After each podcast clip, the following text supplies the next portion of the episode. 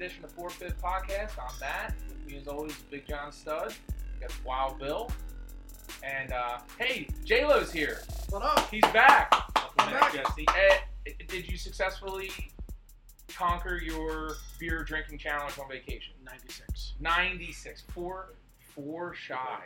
Four. Four shy. So yeah, I, I woke up. Uh, That's a bump, bump, a bump right I, there. I woke up Sunday with a, a, a, a terrible migraine. Popped one of my migraine pills and passed out, basically, till we had to drive home. So wow. I had the time to do it. I just I was in no shape to actually do it. Do this, man. Do this, Uh, how many days was that? A week. And with us, we have a very I special mean- guest with us. Uh, a very, very good friend of ours, childhood friend, now successful entrepreneur, the creator of the Ultra Skiff 360 watercraft, the man, the myth, the legend, Jeff Lizio. Thank welcome, welcome, welcome. Thank you. Thank you. Thank you very much. Thank you very Don't much. think I didn't Thank forget much. introducing you, but we're just so excited because Jesse had this very steep agenda of like drinking 100 beers in a week. I felt confident he was going to do it. I really did. I would have been able to. I thought Sounds, it, it sounds very doable. I Did you like the plow? one- If you manage, you know, water, food, stuff like that, It does. It like probably, like you could be fine. Yeah, but It's still like 15, 16 beers a day. But yeah. I mean, So how many of it? What, how many of the 96 were were Also Natter depends on what you do. Um, does. Probably in the, the 60s. Okay. Sixty Which is very- which is very believable because I the other day I I had my first experience with Naturdays and it's it's a crushable beverage. Oh my god. It's very crushable. It's deceivingly tasty. yeah. It's very deceivingly And tasty. And it, it won't like fuck you up and give you like a real bad headache. and- Nah, it's, it's Is pretty it good. fruity? It's fruity, but Uh. but but you would think it would be like like fruity, like like syrupy, like malty, like you know you get that click in the back of your throat after you get like three of them in. That like a lot of malt, you know, that fruity stuff. That, but it's like really mild and Yeah. almost like on the tarty side of swe- of, of fruit. So it's not. It doesn't taste like It's like a, it's a beer shandy. Yeah. What what beer was that now? Naturday. Is that natural light? Natural light with strawberry lemonade. That's probably pretty good. actually. No, Yeah, the strawberry lemonade was like that. Doesn't Sounds Jeff, imagine on a cold taking- day. Remember the Keystone days? We used to crush Keystone when we were back in the day. Oh, yeah. take a Keystone and put like like pink lemonade in it. It, it's actually good for the summer. Do you put? like do you use ice with it? No, you Ice? just Nah, it's Get it's a light lager with like a like a Yeah. like a a little bit of sweet, a little Yeah, bit of sweet. tart. Yeah, but just Perfect. enough that you don't taste that it's natural light. Yeah, yeah. That actually sounds like it would be really the good on a hot summer day. it's sun's amazing. down. The the can Probably drink a ton of them. Never Oh, had yeah. them personally. Probably They drink a ton of delicious. the Yeah, can is yeah. pink and yellow with pink flamingos on it. It's absolutely obnoxious. Wait, are you saying that this is a product that comes packaged like that? Yeah. Oh, I thought it was something that you're making yourself. No, No. no, this is by This the, is a uh, real- the brain, is a the real- brain trust over at Natural Ice. Which is uh, which it. is a Busch. It is a Busch, It's An- Busch Anheuser Busch, Yeah, it's correct. a Busch product. And now uh, they might be owned by the Chinese though. I don't think Americans own the Anheuser Busch anymore. Um, no, it's the The the, Dutch. the The, Dutch. Dutch. Yeah, I believe. Sorry, uh, yeah. no In- commie beers in this country. yeah, they, In, InBev. in, yeah, InBev. yeah. Big, big conglomerate. But I'm surprised that they make that. Oh, here, here, I got a picture of it right here. we brought up a photo Wow. for Jeff. There you go. Natter It's- Days. It's uh yeah. I mean, we were in Ocean City for a week, and it was just like A damn good idea. it's Great marketing. when right it's there. like Right? Yeah. 85, 90 degrees out. Crush a couple of them. I would take five to the beach with me. I was very skeptical. Yeah. but I was at a uh, a work event, ironically, and uh, you know we're in the advertising business, so we we drink we drink. Yeah. We're, we, you know we're a bunch of drinkers, and um, it's uh you know we, we got a like a I don't know a case of it, not a case, maybe a 24 pack of it. So I was like, you know what, now's the time, just give it a whirl, and they were surprisingly really tasty. Uh, also see I, the I Natter totally believe you. beach shorts you should get. Beach shorts. Yeah, there's a, there's a pair of Naturday. Uh, Oh, on Amazon. on It's launching the Amazon app as we speak. Delivered to Heidi. Prime. Yes. I got the Prime account all all on lock. Oh my god, those are actually amazing. It, it they look like something that the liquor store would be giving away though. You know what I mean? Do we have? Do you have any? Do you have one? I don't have. I, Ah, I that'd don't be keep. nice I don't have keep right any. now. I know. We should your have. guest, We should have thought. know. I get, thought ahead. Get Yeah. some We have Poland Springs. We'll get the intern Yeah. on it. Yeah, I've Minus the Poland. We have spring water in bottle. I've, I've got Just a go over there to the sump pump. and Put your bottle in there. So I gotta tell you guys, this is a nice uh, setup you got here. Appreciate. Thank you. Appreciate that. I, I guess So the, the it- listener can't see the, the awesome studio that we're in. I, I got I gotta say I'm, I'm really impressed with with the layout here. we focus on content at this point in the uh, in the uh, maturation of the show itself. The, You know, uh, Jeff, we say that you know Apple started in a garage. Well, Mm. we're going to start Good in a enough, basement. good enough No. for Woz and Jobs. The sound is nice. It does. I mean, And- you know, bounces and- off the and- concrete and- really nice. and the carpet really ties the room together. It Yeah. keeps us cool in the in the summer, and then in the heat in the winter time. What you know, let's, It we'll is cool it out. Now. We've got some we've got some new tables that we're going to be putting Yes. together after this episode You know, to yeah, kind of help. I'm It's noticing the that. beginning of the of the sprucing up. We got the the the dude's rug here already. The rug's nice. The rug it ties. Just I a guess- quick question: I, I, Are those tables going to be used in the fantasy football We draft? can, yes, we can. We Okay, to. good. Yeah, Good. need to. Yeah. Because I think um, Matt, did we get the I dividers? think that'd be really nice. Yeah, Yes, no, we have we're the gonna- dividers. We're gonna do like an L We're or putting a T those with together them. tonight. Kind of too. has like a mid medieval look to them too. Like It should. I feel. I I feel like this year should almost be candlelight only, but I I like that. I- I mean- In fact, that brings up an interesting topic. I was I Go was right going to ahead. talk about today. go right ahead. Well, I was just talking about because I am in a fantasy football league with you guys. You know, We- Correct. We, grew up Fantastic. together, and uh, Eleventh year, going into our eleventh year. I can't divulge too much of these. You know, the idea that I want to talk about.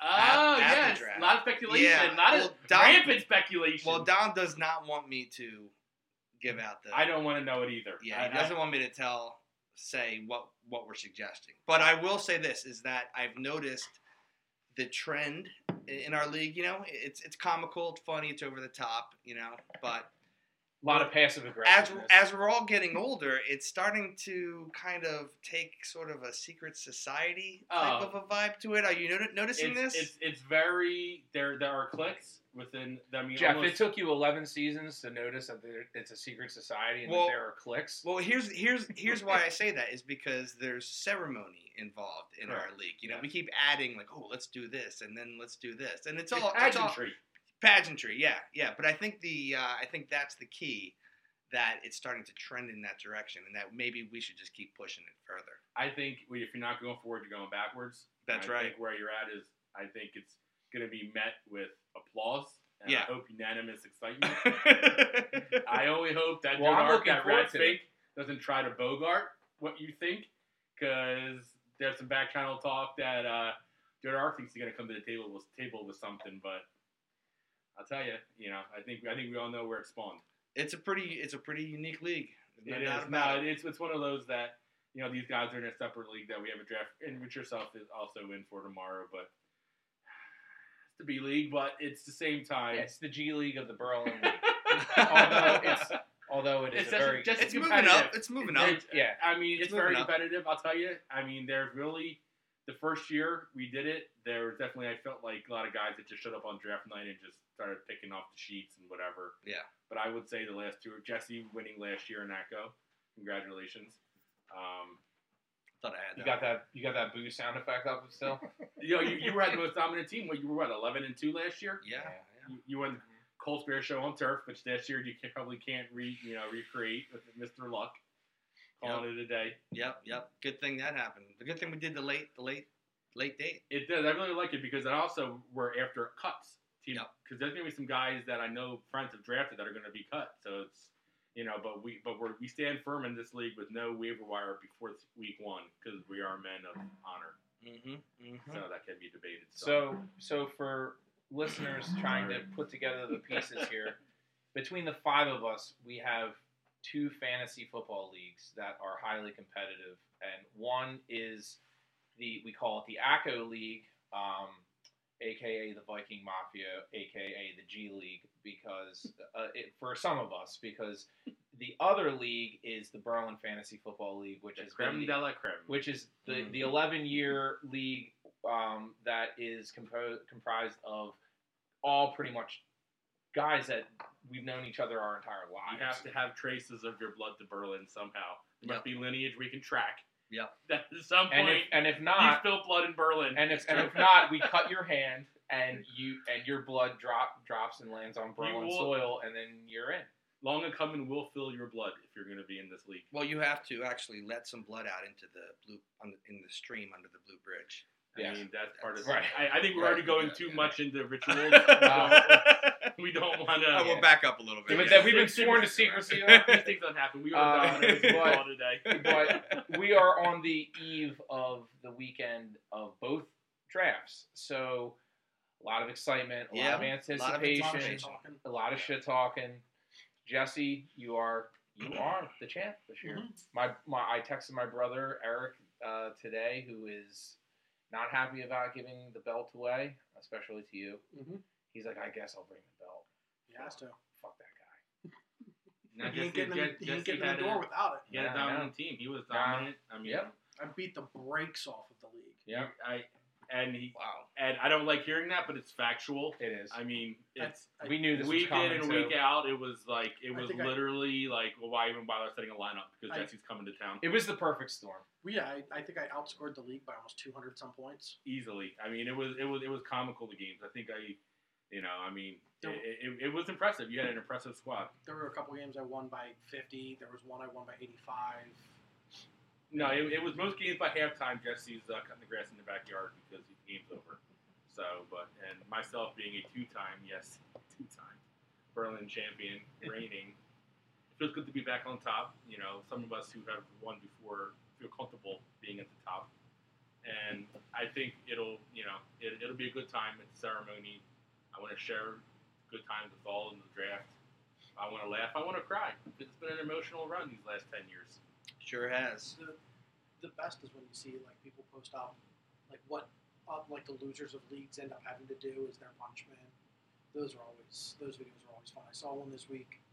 The loser of this league has to go out and sing the national anthem. Like like finishing last place or, or championship loser. Like no, like okay, dead fine, last, okay. the dog. So this It's not a guy, bad idea, actually. this guy to one up it, he goes outside and he's singing the national anthem. And I guess he had a friend that had like a, a small plane, and he did a flyby over the house. Oh, okay, like so. So okay. as he's singing the national anthem, here comes his crop duster like barreling over the house. And, There's a few airports nearby. but yeah, like, I feel like we. I feel like we need to do that. But then again, you have to be in a league with people that will actually honor those bets when they lose. very true. I'm not the one that walked away from a bet, John. Wow. Wait, what? Eh, I Speaking of grew the bets, fucking mustache. Speak- asshole. No, I grew it. that Yes, I wasn't did. bet. Speaking of I grew the mustache. was there a bet if you didn't drink 100 beers? I don't. I'm just asking. No, No, Okay. was- I don't think was- there was. There, there was just. But how do you fall four short, bro? Again, because I woke up the next day with a, a migraine. I just couldn't do it.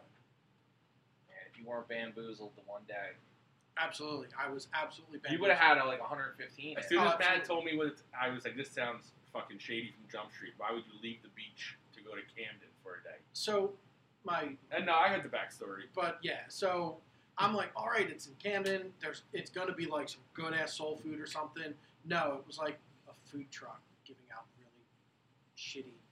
Taquitos, some enchiladas. No, it was like a burnt hot dog and like cold baked beans. I'm like,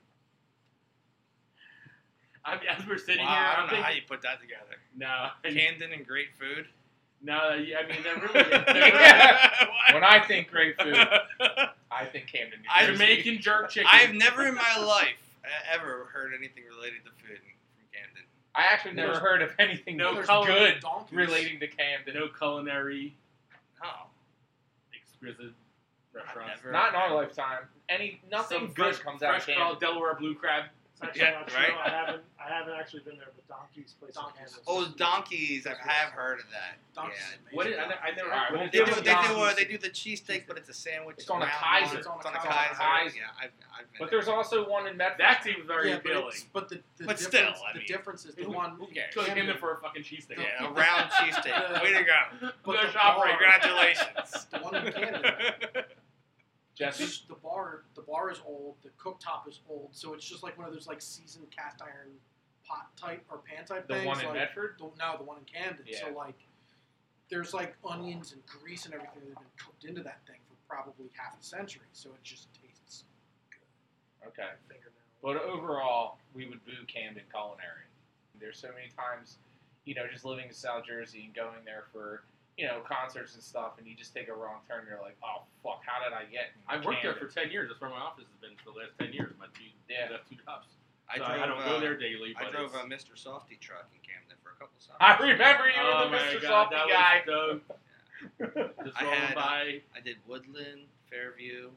Fairview. That's that, that that's no joke. I used to do work up there. Fairview's like Fairview's, Oh, Fairview's kind of like scary. Collings yeah. Ave, that's Yeah, like- it's weird. It's because the houses are like they, you know, they have like a, a their own unique look. they're like Little townhouses. cottages, yeah, they're like little kinda. brick townhouses, but Yeah. they're like crunching. And they're all just run down. It's really, it's really weird. It's like being in With like, guns a, like a sticking out of the scary? Disney ride when you're driving around. And you there. go because because it, it Yeah, has it's like like, really like it has like the like It's like a different world. Like a haunted, agree. like a haunted ride. Yeah, That's where like they. that, yeah. That's where the, in the park about seven, eight years ago, where they got the big prostitution bust, where they busted like hundred lawyers and doctors from Cherry Hill and Haddonfield getting handies and blowies from hookers, like the Fairview Park.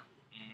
Where was the address back? It's uh, seven seven seven College Street. I mean, I don't know offhand. I've Bill- only heard these Bill things. always has the intel Well, on places getting busted for, for happy endings and stuff. It's. It's like it's like Massage parlors. boom, like breaking was the news. Echelon Mall one The you said? Echelon Oh, the happy ending. The Echelon Malls got popped. I've been to Really? the Echelon Mall recently. What's left of the? But you know what Mall? store used to be? It was the old Sam Goody. Oh god! I used to work there. They turned that into like a, it's been ten things since then. But now Yeah. recently it was a massage parlor, Oh, nice. and they and it was closed. I've actually been to an Asian massage place in a mall, um, probably a few times in the past two years. One near where I live in Florida. Yeah, I have. No, and And, and my purposes was that just No, my back for was massages, starting. yeah, I I, mean, was like my back was it's starting. hand, hand and stone or corporate I cakes. Yeah, was it the and- same one Robert Kraft was? No, it was. no, but listen. You I'm- do live in the Florida area. Yeah, I do. I Coral do. Gables. And no, I. Jeff walks in. Hello, Mr. Kraft. Mr. Autoscaf, you come back. it was it was a pretty nice it was a pretty nice massage and uh, but in all the massages I've gotten at this Asian massage parlor I've never once felt like they were indicating anything. No, I know what you mean because it's yeah, like like do they wait wait I always hear roll over? yeah I, like, I well, always hear hello. these stories you know of people getting Yeah. happy endings and stuff. I got no indication that there was going to be anything happy happening. Because it's like everything else, like- They didn't give you like the wink or the nod or. Well, I mean, just that I was, you know, I kept my receptors open, like, you know, like, does this stuff happen? And Right. no. I Well, it's not no like you're going in there looking for it either. I wasn't. Maybe if I you was just- were looking for it, maybe you would put off a vibe. Uh, that, you're you right. know, You're right. That's a good point. right, the you vibe, that's or if you roll over and you're pitching a tent and you pitch, Maybe that's the sign. and, and But you I give didn't a, have.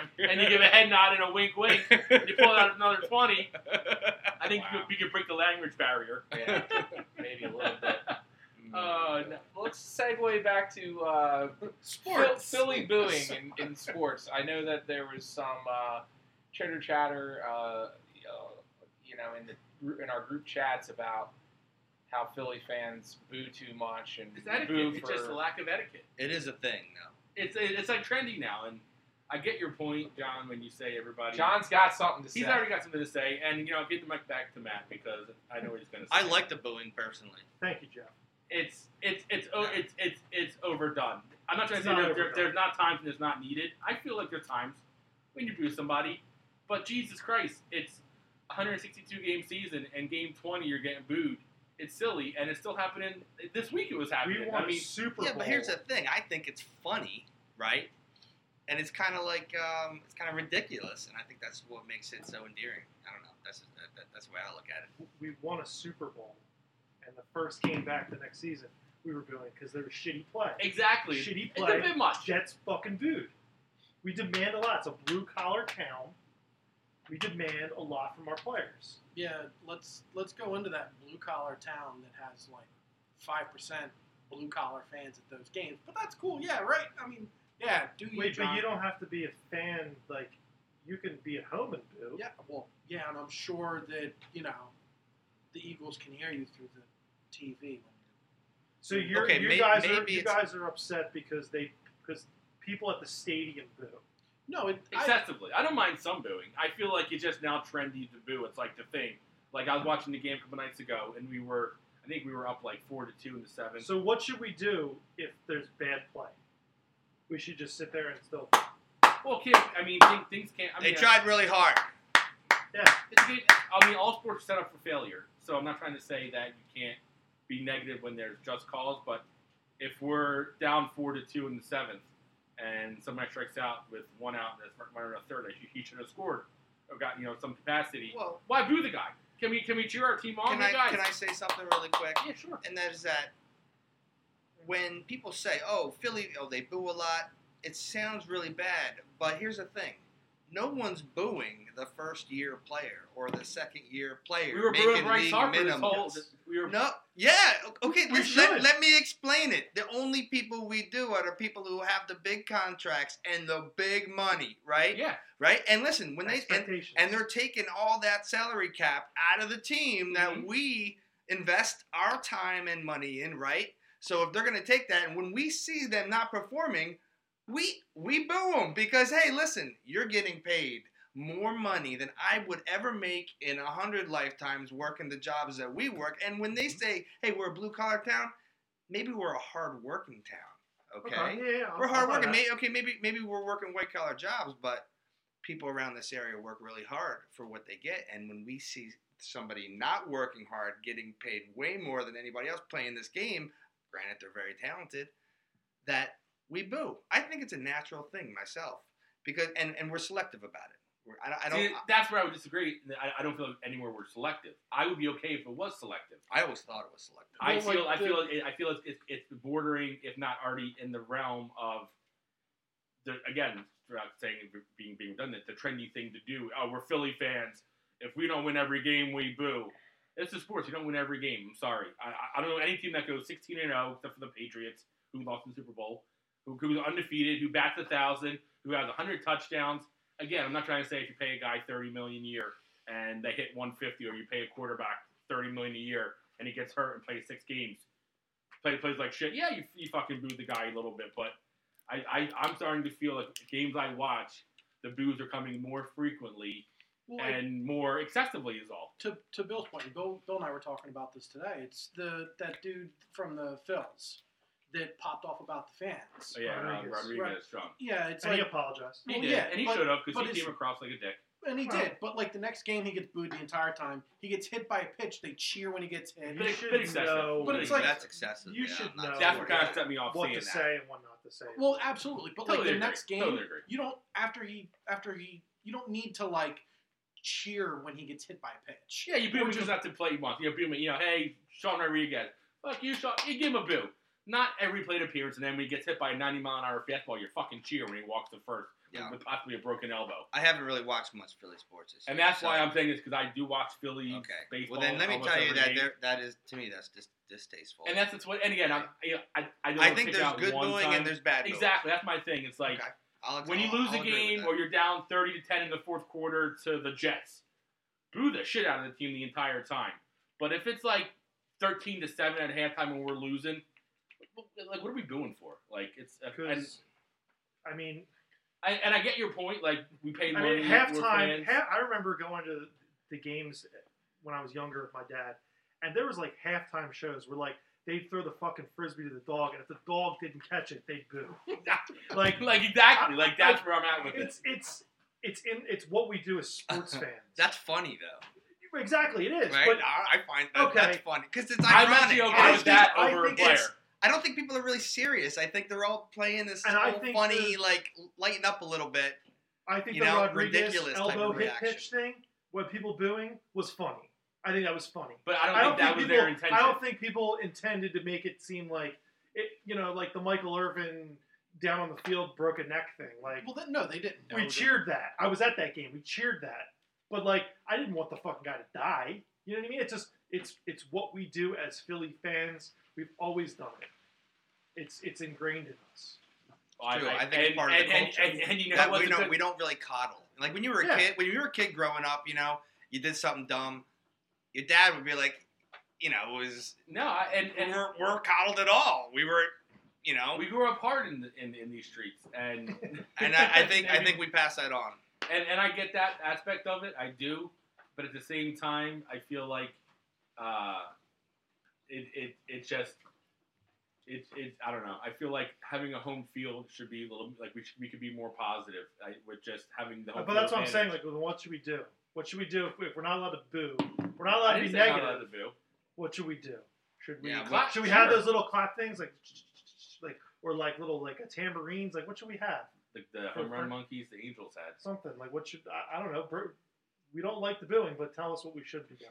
I think the booing is just We should excessive. not boo. It actually takes away some of the actual like luster behind it with the boo. That it's just like, and and oh, I bring this, this is what I wanted to bring up. Okay, I get it. You know, we're you know we're hardworking, and I agree with that. I agree with everything both of you guys said. I truly do.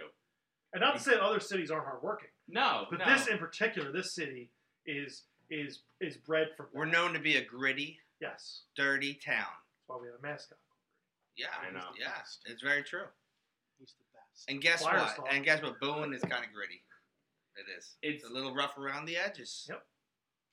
I think Yeah. it makes it. I, I feel like it brings a, neg- a negativity into the games that don't need, you know doesn't need to be there. But this is what I wanted to get to before before I forget, and I'll let you guys respond.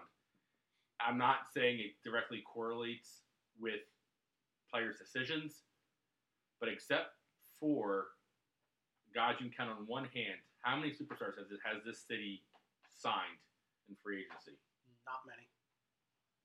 Who wants to come play here if, if We you're not from here? guys, we have si- we have signed, Signed out that- of free agency. Yeah, that we did not draft, who are like stars. I don't. I, I don't think that has T.O. anything to do with it. I think it does very much Well, so. Really? I, I I don't think, think it's so. truly to guys that these athletes are used to being coddled their whole life. Bryce I don't know. I think. I think we have top notch facilities and staff, and and I think we're actually known for that. I mean, our organizations are flush with profits. Uh, the fan bases are are yeah, they, maybe they boo a little bit, but they are yeah, we're buying your fucking just- shit. yeah they they are they Sixers are just built a what? into it. Just Trust me, what? I think people want. I think athletes a want ten million dollar. I think if, I think if we we don't get somebody, it's the upper management. I don't think it's Bryce Harper just came That's here, my so why? I mean, because yeah. we paid him the most money over anybody else by about hundred million dollars. well, dollars. that's what, okay. what you have to do. Well, money's money. Oh, Well, think okay. So What, so what so about the Sixers? who I did, who did they get in? Nobody. They traded for everybody they got or drafted. I think I think the the measuring stick's going to be when it comes time to re-sign Ben Simmons and re-sign Joel Embiid and some of the top level talent that the Sixers have, and we'll see because they've they've seen the good, the bad, the ugly. They've read the press. They've had to endure our media for a number of years now, and we'll see. Um, I think and well, it- you know, and it's just like in any city. Philly media is tough for. We're tough, but in any city, when you're winning, everything's good, baby. The, you know, the the you know the the the steaks are, are are taste better, and the and the sun is brighter, Mhm. and the money's greener. Yeah. But when you're losing, certain cities care more than others, and I think that Philadelphia cares a lot. Two things on that note. First of all, Philly isn't a basketball like Destination. destination. Number one. We're a basketball Well, town, we're but a not basketball a town. destination. R- right. Number one. Number two. I don't think we should we should get lost in the fact that oh we haven't brought a lot of free agents. How about the guys that we've had that have re-signed here that I can think of that wanted to stay here? Or guys I that think that's- retire. That's that, even more valuable than that the guys that are playing for the Ravens and the Cubs and other teams, the Capitals that don't want that you're saying like maybe don't want to come here. I'm talking about how about the guys that have stayed here re-signed? We've taken care of those guys because of their hard work and their ambition Mhm. and, and, and what they bring to this city and this town. So I think that's even more Yeah. valuable than you know worrying about a guy like Bryce Harper who came here for the money. Yeah. Because I mean, to your point, he came here for the money. He Mhm. could have went to San Francisco, but get get hit with fifty million dollars in taxes. But he came here for the money. So he, like Jeff's Jeff's point as well, he, he's making a ton of money. We're paying more money park to park to to, to, to go to the games. Twenty dollar So night. when you do strike That's out, why I do the you're week. going to get booed because we expect a, a certain amount of hard work and dedication. I'm not saying that he's not hardworking and dedicating, but he should he should come to the ballpark every day knowing that he should he should be hitting every every pitch. Well, yeah, of course. I mean, I he should be doing that, of course. But uh, you know, Bryce is a unique situation. Hey, Is that the Golden Girls theme song? maybe, maybe I just turned that off. I just silenced it last time. I don't know how that happened. Maybe. Look, look. That's okay. Now we're good. No, it go sounded I'm- like I'm the in- end. I'm it sounded it like off, the actually. end of any like I eighties turned it off. like That's- sitcom. No, it's all good. It's all good. Um, No, I think you know Hart and and and this was and to go to to, to rebut your your comment, John. I would agree. Having guys like Chase Utley, Jimmy Rollins, like that, wanting to stay, but you see one component with that, you're winning. That's what I mean. And so When I, you win, I, I, everything's I, I good. don't blame fans for guys not wanting to come here by any means. I don't think, I don't think because we boo. If you want my opinion on, I'll go back to the Sixers real quick. I don't think that people are comfortable. I don't think players are comfortable with this organization currently. That's my opinion. no, I agree. With you. I think that's why people there, there's wanna come here. uncertainty at, the, at management. We don't know what the ownership is doing. We've had three GMs in the last five years. Not a good look. But for a The. Eagles, I would team. I would argue that we've, uh, and I'll and I'll pass the mic back Gold to Matt, and, and I'll, I'll I'll think of a few guys that have came here in free agency during the Chip Kelly years. Malcolm Jenkins, who Malcolm Jenkins is like the concrete structure of this of this of this organization. Alshon, Uh, big time. Alshon, we went went out and got. I mean, uh, DeMarco signed here, and now uh, we paid a little bit more, but at the time he was the top. So again. We traded for Peters. and He's stayed since. No, the, the Eagles franchise itself is obviously a well-oiled machine. I mean, you know, they're up there with one. They're of the elite- gold standard out of the four, right? for sure. You know, Oh, for, for, this for this town, and I, and I don't think it's even as much as the Eagles. I think it's more as a Phillies fan, disappointed in what I see on TVs. and When I see on them TVs, is no, just that we're game out of the wild card, and they treat this team like we're fucking forty and seventy two. And mm-hmm. again, I'm not trying to say you need, like you need to cheer up and do cartwheels when Bryce goes over for four. I think a lot of it. But the guy's not Bryce showing up out of weight. Not he's, he's playing hurt. He's doing his job. And again, this isn't a Bryce Harper. It's everybody.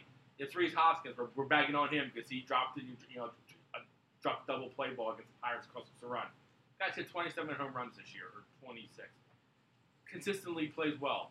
He's not he's not a fucking machine. Like you're booing the guy. He's, getting he's jostled around in the lineup every, like, every ser- other It's night. like one of those things where just as a Phillies fan, it's just disheartening just to see like not maybe bring up the fair weather fan bullshit. It's like, what we only cheer for this team when they wouldn't go to the pennant, but, but when they're trying to get to that point again, we can't just be supportive and cheer. I'm not trying to say we got to treat them like puppy dogs and ice cream. You can say what you want to say, If John. you don't like the booing, then there's there's a lot of teams up north. And there's a lot of teams up south. There's a lot of teams out west that you can that you can go. root. No, and, and you know, and, and, and that'll have to be my choice. But I guess that you know, as a fan of, of a team that wants to have home positive home fans, I just think it's I think it's asinine to sit there and say, well, since I paid for this month, so you're saying that your boss, since he pays your salary, come in and say, you fucking suck. I just gave you a twenty thousand dollar raise, and you fucking turned this report in late. You're a fucking piece of shit.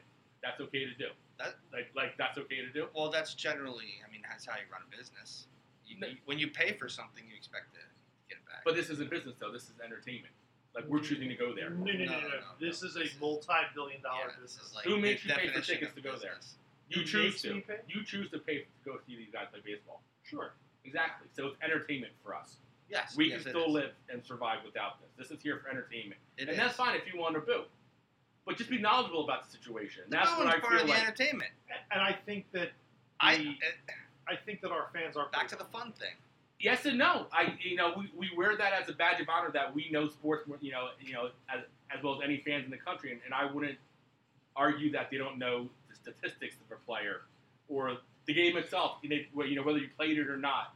But what, my, what I'm saying is, it's just I've watched this team all year, and it's just disheartening. I, I, I can say I'll, I'll just put it because. I think the expectations were so grandiose that you go out and sign the top free agent. You almost were going to sign both of the top free agents. You only get one, But but Exactly. there's high hopes. Exactly, but that goes to show the lack of knowledge of the, the Philly knowledgeable fan.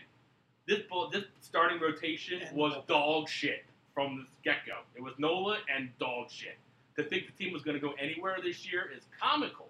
Yeah. So that, that that draws me into the fact that they're so knowledgeable, and they thought that we were going to compete with the Nationals and the Braves and even the fucking Mets have a better team. or the Yankees and, And the we boo them when they're Astros, one game out of to a that playoff point. spot. It's silly to me. It's silly to think that this team that's not, I mean, they're, they're not overachieving. They're, they're not And why is ownership, you know, bringing back a, a an old manager to help to help the hitting? Because Gabe's a shitty manager. Gabe's a terrible manager. He should be gone. Gabe should be gone. But the but the organization feels like we have a chance. So to, should Klentak. Klentak should be gone But, too. but my point is, the organization feels as though we, we have a chance. Well, it's So saying that like we don't have a chance because when we started this year the rotation stunk, but your organization feels differently. No, the, org- the organization didn't spend any more money because they, they popped it all on Brett on All right. Bryce. I don't Alright, think so the, I don't think the uh, Phillies meshed really w- well with the young manager. That's just I, that's what I always felt. He's he's our age. Just literally We our age need out we there. need a, an old crotchety, you know. Jim Fregosi smoking a cigarette in the Ah. dugout, like, "Hey, Dykstra, you're up. Jesus Christ, put that beer away. You're batting next." Seriously, that's Like- what we need. like, that's, seriously. that's kind of matches matches the city. So I want to he- hear your take on this, Jesse, because I remember at the very beginning of the of the season when we first signed Bryce Harper, everyone would, you know, everyone had boners, right? And everyone had, oh, World Series projections, this and that. We have a, a true shot now, and I remember you saying, telling me, the team that has the best record against the Florida Marlins will come out of our division. Yeah. And it's and it's coming to fruition. And we're and, and we're dog shit against the Marlins. Yeah. Um, well, and, and so the reason that they, they brought Charlie back was just, I think this over the the over reliance on like launch angles, exit velocity, swing plane, and all this bullshit. And they're looking at all of their guys. Velo, guys. baby. They're looking at every one of their guys having down years at the plate. They're looking at guys that they got rid of that are on different teams now that are having massive statistical Braves pitching upswings. coach, best pitching staff in baseball. The Braves. you know, so it, it, it, it's one of those things that they, they were looking at this month after month after month, and they're like, this is not an anomaly anymore. All these guys not playing well, so they had to do something. And the easiest thing to do is fire the hitting coach and bring back the guy that's just going to like sit in the dugout and be like your grandpa and just be like, "No, no, now now just go up and, and, and and hit the shit out of that, that, that, that baseball. And they're doing it now, and they're they're hitting, they're scoring more runs, they're, they are being more aggressive at the plate, and there is a noticeable difference because they're not worried about all of that bullshit. You're going to have this guy that probably never played baseball being like, well, your swing when I analyzed it was at 35 degrees and we need it down to 40, or you're not going to get the exit. No, see ball, hit ball. That, that's what it is. And that's what Charlie's pre- preaching, and magically the team is doing better now. But yeah, they, they should they should fire contact because to bring back those hot garbage starters and that bullpen from last year was a sin. To think Nick Pivetta, Eflin. I mean, come on now. Hector Neris. I I mean, Robertson. I, I mean, Well, and you're paying what fifteen million dollars in guys unbelievable. that So to guys. the original point here, booing, knowing all of this, mm-hmm. don't you have a right to boo the organization? I would say yes. Okay, I would thank say you. yes. All right, then I'm done. And my point is, you can't. my and my point is, no, not, like ze- there should be zero booing. But if you actually watch a Phillies game, it's like constant. It's not just like, hey, he booed twice a game. It's like, all right, we're two two in the in the sixth, and, and, and we left them loaded with two outs, and they're booing. It's like, the fuck is your problem? Like, it's a baseball. If you have 300, It's you're a turning into hitter. like a There's side show. always been a lot of booing at Phillies games. I remember growing up as a kid. Yeah, well, 'cause we and, sucked and, then. and, and, Well, yeah. So we sucked, and then when Yeah, we you- were good, it was oh my Yeah, god, we we were- do no wrong. when we were And- kids, you could get free tickets from buying Phillies Franks. Oh, so good. And you like bring your own cooler in, bring your own. And it was always so. yeah. It was always so funny though when people would boo. My dad, dad would always nudge his shoulder. Ah, they're booing. Don't listen. You look at that. They're booing. They're, them. they're, they're booing booing Dutch. They're booing Dutch. Yeah, yeah, and I, and I, and yeah, and I, I'd be like, look at me like, oh man, that's hilarious. And like, it, I mean, there's comedy, and I, I, I don't get you know get you wrong, but it's just I feel like it's everything else. I, I, I, I just and this is just my opinion. It's you know I don't. It, I'm, I'm, I'm not trying to sway you to agree with me by any means. I'll never. No, because you, you don't think clearly. And uh, no, kidding aside. Uh, yeah, no, it's just one of those things where I, I feel the, the trajectory is going up, and I'm all about booing if it's warranted. I Why? think you're overreacting over a few times. I probably am because I'm that, sensitive to it the has Phillies been- team. that, that, it, that it has happened. Well, and I now think- you're like, I think earlier. I am. on- I'm numb to it. Well, I'm not. I'm actually the opposite. I'm like sensitive to it because it's like, God, can we? well, can, Bill, were you booed a lot as a child? listen, Well- I was. Uh, Bill, the, the, we, we touched on it earlier. The source of And- and your frustration here is that you think that the players react negatively to the booing. Yes, that, that's my. That's my. That's your main fear. That's my that- fear, That like- might keep people from coming here. Because I mean, think about it, we're all human. I, and Like, if These you, are if you professional if, athletes. if, though. I, I get it. yeah, I understand. I'm not. I- I'm not saying boo hoo, cry for them, but I'm saying it's after you know it. They're players. Like they're not going to be perfect, and, and that's all I'm saying. And, and I get the, everybody has a job. The writers have a job to ask hard questions. I'm not trying to say you know after a tough loss, give them all softball questions. Be like, you know, you know, ask him why did you pull Nola in the seventh when he only had 84 pitches? Like, that's like common. I'm not, but it's watch watch the Rhys Hoskins interview after he lost the game on the error. They bombarded him, and he's like, I don't know what to say. I made a bad play. It sucks. Well, like, Philly, Philly media is. and it's just like he, he, he admitted to it. He's like, I made a bad play. We're a tough, we're a tough town. And I'm We're a tough okay with that, but the, the badgering of it, look, he done different. I don't know. I made a bad play. Like, I feel like we just wait for negative shit to happen and we pounce. And then when there's good shit, it's like, oh yeah, we won the game. But did you see how we almost blew the game in the seventh? It's like, all right, I get it. Let's, you can't really look at you know good things in you know in any in any game. But I just see watching a lot of Phillies all year, and they've been up and down team. They reel you in, you know, and then all of a sudden they lose three, no, another two out of three to the Marlins, you know, and it's just like That's typical Philly, though. for who for what? And Sixers do that. Eagles have done it in the past. The Flyers do it almost every year. They somehow squeak into the playoffs, and then they, you know, oh, let's get this magical first round, you know, uh, run and, and do and, and get you know make a run at it in the for the Stanley Cup, and it, it never happens. As a failed athlete, I guess I, I side with the players in the sense. Don't boo me. I'm trying. If you don't like me, boo, boo the GM. Get me out of here. we, you know, we we booed guys who come to my mind like Demarco Murray, who would go out of bounds and he would he would take a knee. Mm. You know, those are the type of guys that we, we boo. We boo guys who don't run to first base like they should Mhm. because they get paid millions of dollars. And just because that ball is 600 feet up in the air and these guys probably going to catch it, there's a chance he could drop it, and that could be the difference between a win and a loss. We boo guys who show up to training camp 150 pounds overweight. We boo guys who, you know, do shit outside of being being an athlete that are like kind of assholes. We, we could boo those guys. Like I'm not saying boo guys when they when they strike out once every you know blue moon, but I think you're seeing that in the last like two weeks happen.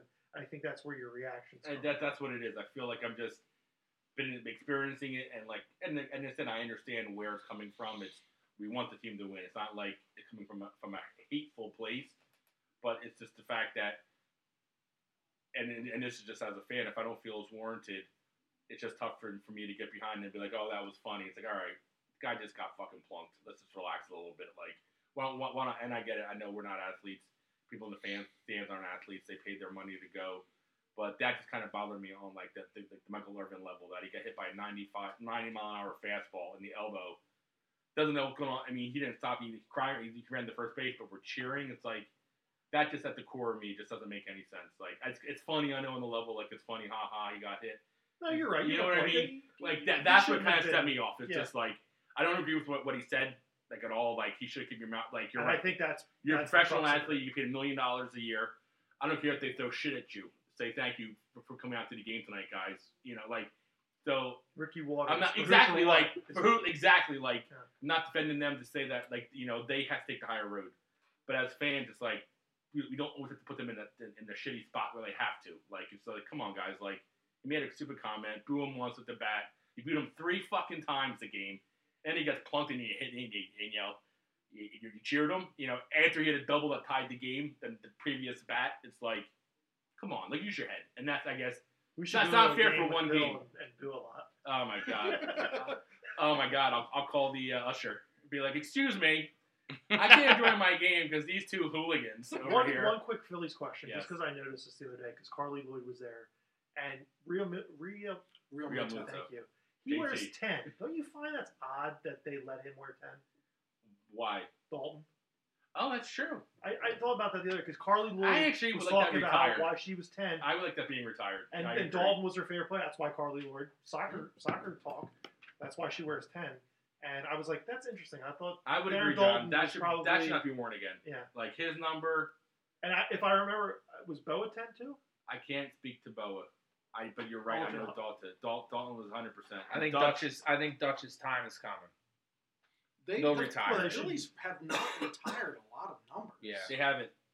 They haven't. I think, you know, I mean, you can't retire everybody's, but I feel like if anybody, you probably have to retire Chase, Cole, and uh, and Jimmy's. I mean, I'm sorry, Chase, uh, Ryan, and Jimmy's, possibly Cole's, because they were there for that five. All the four of them were there for that five year run of dominance. Also, one other question: What happens in like hundred years from now when like all the numbers on a team are, are Yeah, what happens. Yeah, Are they Like, gonna do that? Are they decimal gonna do points. like decimal points decimal are like dashes. Ten dash one. Well, I mean that's the thing. Like in certain, well, No, 10A, 10B, 10C. but like, just like in, numbers. in, AB, in AB. soccer, it's the numbers are a position Right, or a range of positions. Right. So it's you know that that number will never be retired. Like, Right. the number ten will never be retired because the the nines and tens are the out and out strikers. they mean, yeah. Great segue into Yeah. retirement. Not exact flow, but that could bring us to the ultra skiff. In the sense Okay. that Jeff could now, if he chooses to, could retire. Uh, I don't know about that. well, we can touch on that a little bit, I guess, if he wants to. But um, But if we want to segue into why Mr. Lizio's here, we can. yeah, absolutely. You know, uh, you know, we want to thank him for coming over. Yeah, we're we're super excited, dude. that Not a problem. here. It's a pleasure to be here. I'm honored to finally uh, grace uh, the uh, podcast. The forfeit. Listen, Yeah. we pop, in all seven episodes of it. Listen, you're in the But hey, man, 10. you gotta stop. You gotta start somewhere. That's right. You know. That's right. So about I guess before we started, who this fan? Uh, so I guess right before we started recording, we were kind of talking about where we are going to lead in on this, and I just my first memory of you creating the Ultra Skiff was about ten years ago when we were in your driveway. Yep. I think it was after a show that we played myself and your brother, who we were in a band with, and you were in town for about a month or so, and you came out to all our shows and helped us set up and break down, and we got into some antics and and had a lot of fun. But the one night you were like, "Hey," you pulled me aside and said, "Yo, um, you're a designer. Do you know um, do you know AutoCAD by any chance?" And I said, "I said I wish I did, but that's not the type of design that I'm I'm, I'm into." I said, "Why? What's up?" And you started going into this idea. You had you were like, "Oh, I, I want to show you this drawing of this this this idea I have for this boat." What I need I and I'm really serious about it and I, I and I, I really want to have to get a have a give a go at like bringing this boat to life, but I need an AutoCAD drawing of it to show that I'm really serious to take it to to, to take the next step into getting uh, a patent for it. Um, and I didn't really I didn't really think of much of it at first because I was like, you know, it was just the beginning. You were like, it's just an idea right now, and I'm kicking around, I'm kicking the tires around it, but I really think it'll work. And when you showed me the drawing, I, it was nothing that I ever really saw before. And then, but then you were going through like the the engineering and the mechanics and how it would operate, and specifically for a lot of freshwater fishing and getting into tight spots and and uh, uh, just easy transportation. And then you you you ran the gamut. You had it all kind of figured out in your head, and you were just looking to get it on paper and take that next step um, and make it a real thing. Um, I was really impressed, and then I heard nothing of it for a while, and probably about two years went by until you really surfaced with the idea again. You had a name, you had a brand, you had a logo, Mhm. you had you know, and you started really. Uh, you started really making a presence for yourself known on social media and I, I took notice to that in you know how you would represent yourself with GoPro videos and and it looked it was very much a um, a true almost rags to riches story and it's like because now you're now you're in department stores you have celebrities backing it and it's uh, it's really starting to really take off. So if you want to take us you know back to where Yeah, we were in the I'll- driveway I'll and then how it kind of I'll start there. where yeah. it went Yeah. Well, at that point, I really had nothing. I had just had a bunch of debt, you know, credit card debt from, you know, buying motorcycles and stuff like that. Yeah. And I, that was like my rock bottom. You know, like if you could hit rock bottom without drugs or alcohol, that like was hurting yourself physically. yeah, like yeah, like I felt like I was starting my life all over again, and I needed to find a direction, something that could, um, something that could make money, you know, good money at. Like it really, I mean that that that's the bottom line behind every entrepreneur. Yeah, they want to be creative, but they're just like something drives them to see if they can make more money than they could with their current skill set just out in the regular field of work. Well, know? growing up, I, we always saw that in you. You always had, you were always coming up with these unique ideas and Ah, yeah, You know, but no, I always went for you the always fun had a creative jobs. mindset. You Yeah, fun yeah, jobs, so yes, yes. but But, I always did the fun jobs, and and and my thing was, I did the fun jobs throughout my twenties, and then as soon as I turned thirty, I said, all right, that's it. I can't do fun jobs serious. anymore. I have to get a serious job. When you say And- fun job, what, what what are some of the fun jobs that led you to your come to Jesus moment of like, all right, I have this one idea that I think I can really make it with. Well, I was a bartender and a musician, and I made a lot more money as a bartender uh, than, than a musician, obviously. But I got I played so many gigs from 25 to 30. You know, I was just totally burnt out on it, and I didn't want to be one of those guys playing for a living in their 30s because then they ended up in their 40s, and then and basically you can get by and you can pay all your bills and pay your rent and stuff, but you'll never have a retirement. Like you'll never put away for a 401k as a musician. At least you know maybe if you were like super successful, but just playing the the general clubs and bars and Yeah. you know stuff like that, that circuit. Um, you know you'll never you'll never be able to get. And that was my biggest fear. Is I didn't want to end up without some sort of retirement. like a B level musician will never be able to Exactly, sustain exactly. a, a, a, Yeah. a 401k. Yeah. You know, you have to be like the, the Boston's and the and the Rolling Stones and at that level really nowadays to yeah, you really had to make that jump.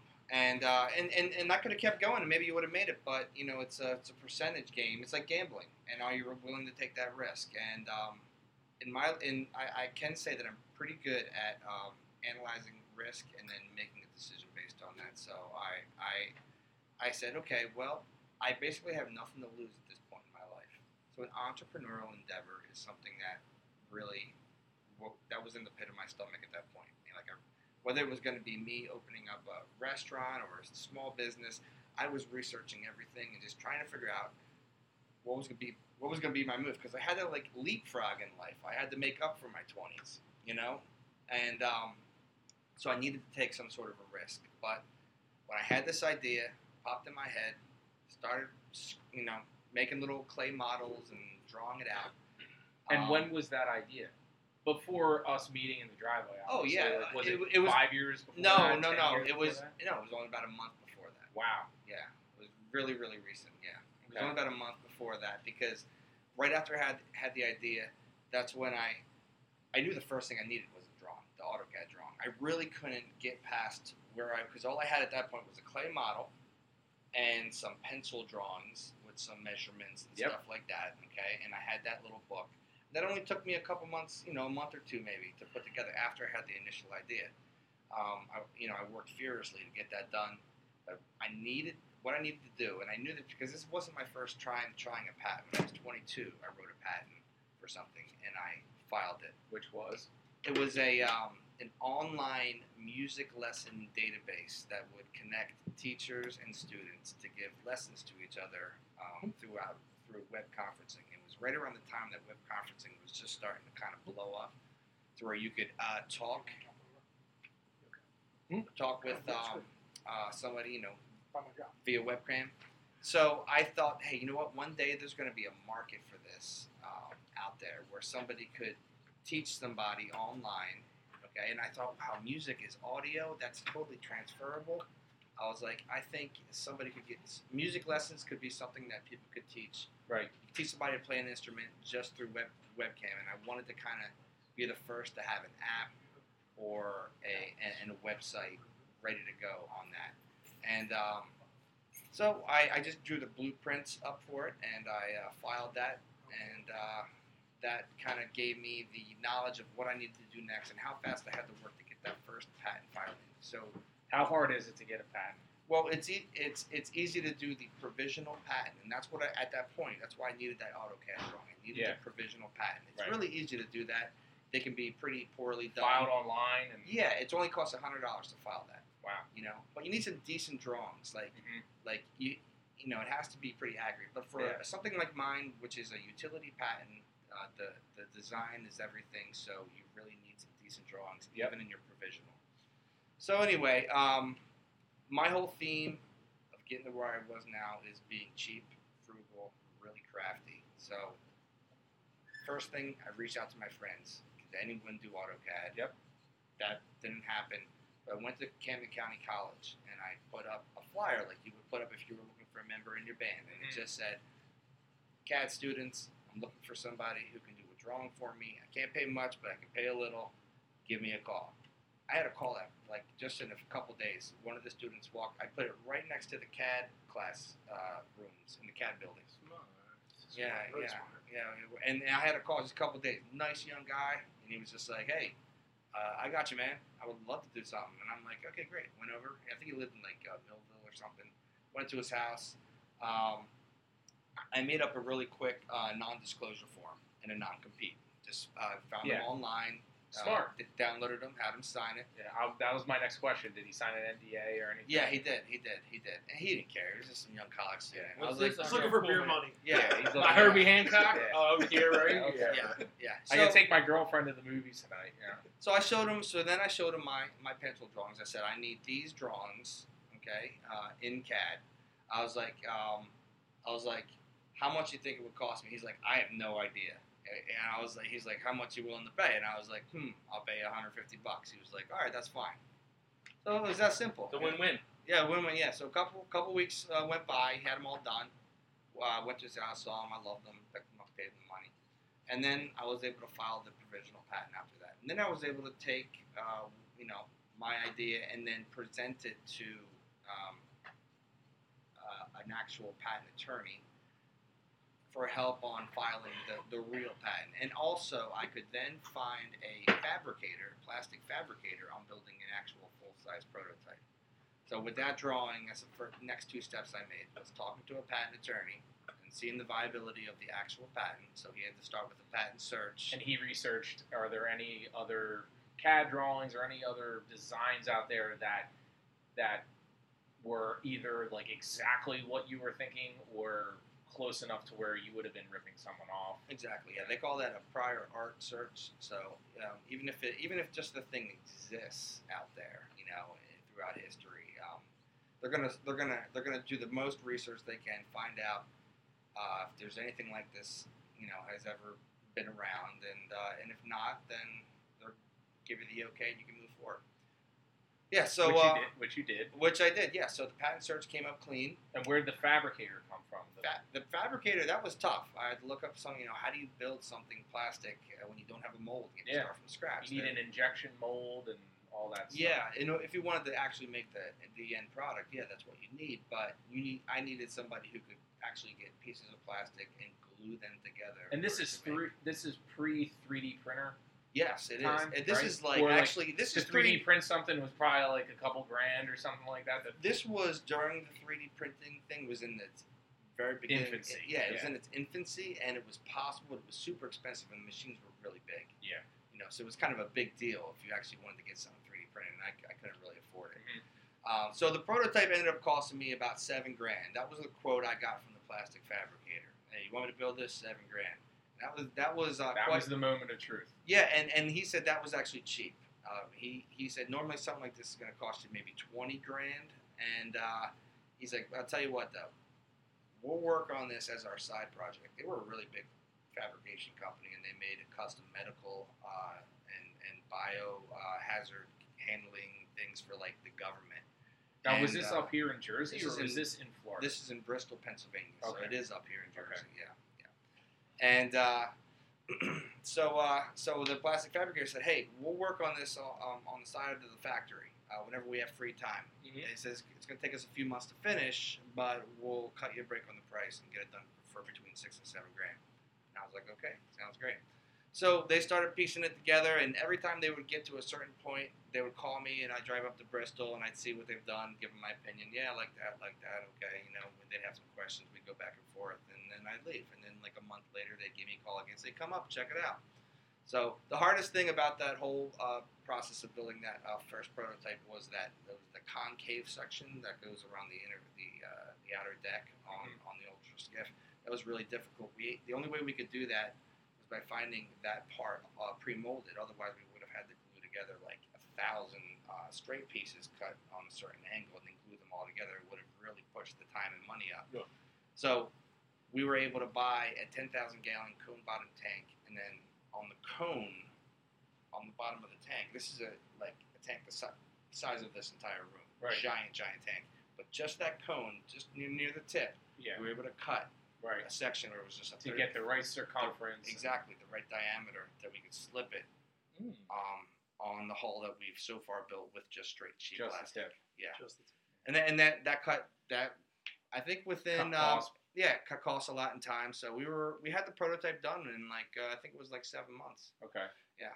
So it was done, and then and then came the day where I had to actually take the prototype and put it in the lake and actually What sit on it. What was See the first lake? What was the first lake you put it, It in? was actually the name of the lake. Mullica River. oh, Oh, And- okay. And, it was in the middle of winter. It was January. Partial part. A lot of the river was frozen. There was a lot of ice, but there was uh, the corner where we could launch. There was no ice there. The ri- and the river was moving pretty fast because there was a lot of snow melt. And uh, yeah, that's where that's we have a video of it. I have a video of that very first of me, Dom, and my brother.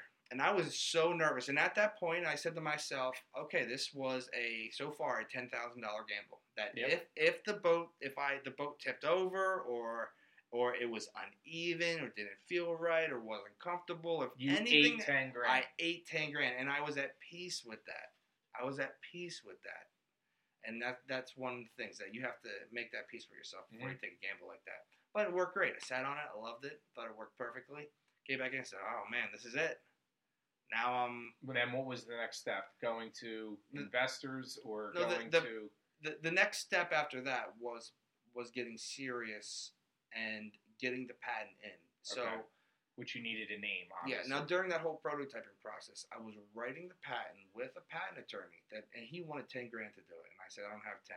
I was like I can pay you three. He was like, well, I'll tell you what, I like you, and this idea seems fun. So come over here, and I'll help you write it. Okay. So he wanted me to do it, but he was going. But you were gonna. He was just gonna. he was to consult and assist, and and if he needed to, would take what I'm doing and make changes to it, and um and but he would be the one to file it and stuff like that. So Right. I had to do all the work. He'd give me homework to do, and like I need all this information and give me a list of stuff. And the next week I had to have it all done. So I'd have like, you know, um, Word documents and PowerPoint done for him. You know, e- e- each week he'd give me a list. So this whole process is just total D, DIY. yeah, I mean, I really did Like this more than I imagined. Oh yeah, yeah. Yeah. The write, writing the final patent, I learned so much with that guy, and he was kind of semi-retired. He was like 80 years old, so he was kind of Jesus, I hope I'm not semi-retired at 80. well. He loved it. He's he wanted he wanted it to work until he was 100 because he thought that, that kept him alive. Okay. But he just wanted somebody to kind of hang out with and talk to. Be honest, And with you you were that guy. and I was that It's guy. like a I- movie. I, it's met like a scene out of a movie. It right? really it was. It The old really guy, was. Come on up here, Jeff. And a lot and of he was willing so to help too. yeah, he, Yeah. Was, he was so nice. Me and him got along so good. But you, you got to think of when you're that age. I mean, you meet somebody, and and I generally wanted to learn from him. You know what I mean? Yeah. Mutual because how many people? And he said- probably saw you and the energy you had and the idea and the passion and the and just the, the grit and the grime to, It- to just like when you me and were him like were ride or die yeah. and he When- was probably like you know what he you reminded him a lot of probably who he was and who and how he felt when he was your there was age. a there was a connection between us, That's and it awesome. felt like a movie whenever we were like working together. I was like, this just feels like it's meant to be. Like we're working on something like epic. You know what I mean? And he he he loved it. I loved it. So he was your Miyagi Yeah, so we were approaching that. We were approaching that um that that date where we had to have the real patent submitted before the provisional because There's only a one year window after you file the provisional before you have to file the actual patent.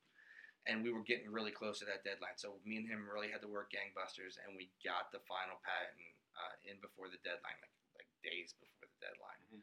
And then after that, um, it was just, uh, what do I do now? I have a prototype and I have a patent going through. Okay, so now it's time to make the prototype video and see if I can sell the idea. My first idea for this was see if I can just make some quick bucks. right Okay, maybe I can sell the whole thing for a couple grand before I even build Yeah. build one. right Yeah. And uh, so I made the uh, video. Um, I didn't have this. I didn't have a GoPro yet, so I just uh, had a camcorder, and um, I had my cousin Mike come over, who has some experience in Yep.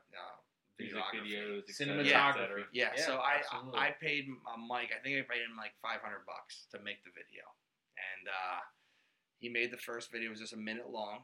It was pretty well done, you know. And uh, then I had to figure out, okay, how do I contact big companies and tell them about my idea without telling them about my idea? Because Yeah, a right. big company is not going to sign a non-compete or a Yeah, no, they're just come on in. You know, And when I say big companies, who do I go to? I had to go to kayak companies, okay? And uh, already, and why? Big outdoor company, like outdoors company. Yeah, I went to a few- I went to Johnson Out. Johnson Outdoors is the Yep. biggest one. They own like Gander Mountain and I don't know if they own Gander Mountain, but they own uh, Minn Kota, Humminbird, uh, Ocean Kayak, Old Town. oh, you're Kayak. talking kayak company specifically. They're an I'm, outdoors I'm, I'm bringing up like a like a an outlet, like a Like Cabela's thing. like a Cabela's type of thing. Well, I went- you, I went weren't to- you weren't going there. You were going to like specific. no, I went to Bass Pro too. Okay.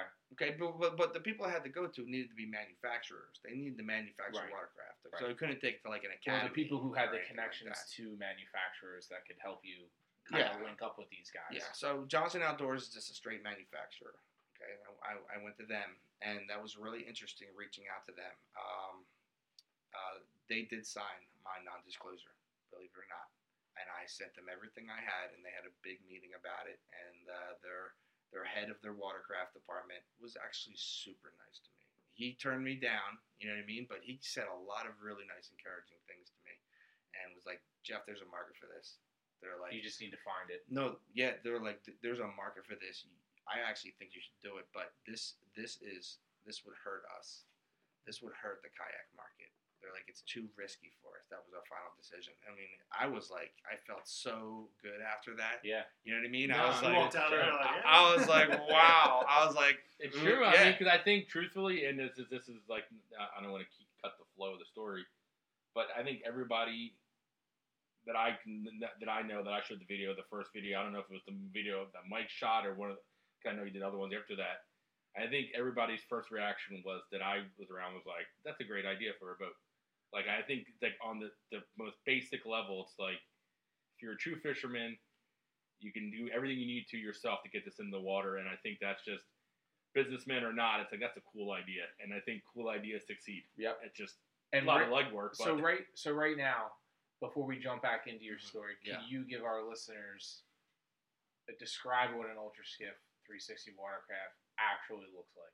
yeah, it looks like um, kind of like a flying saucer, but like if it was inverted, and instead of it getting thinner on the outside, it was thinner in the middle, and then So it had could float.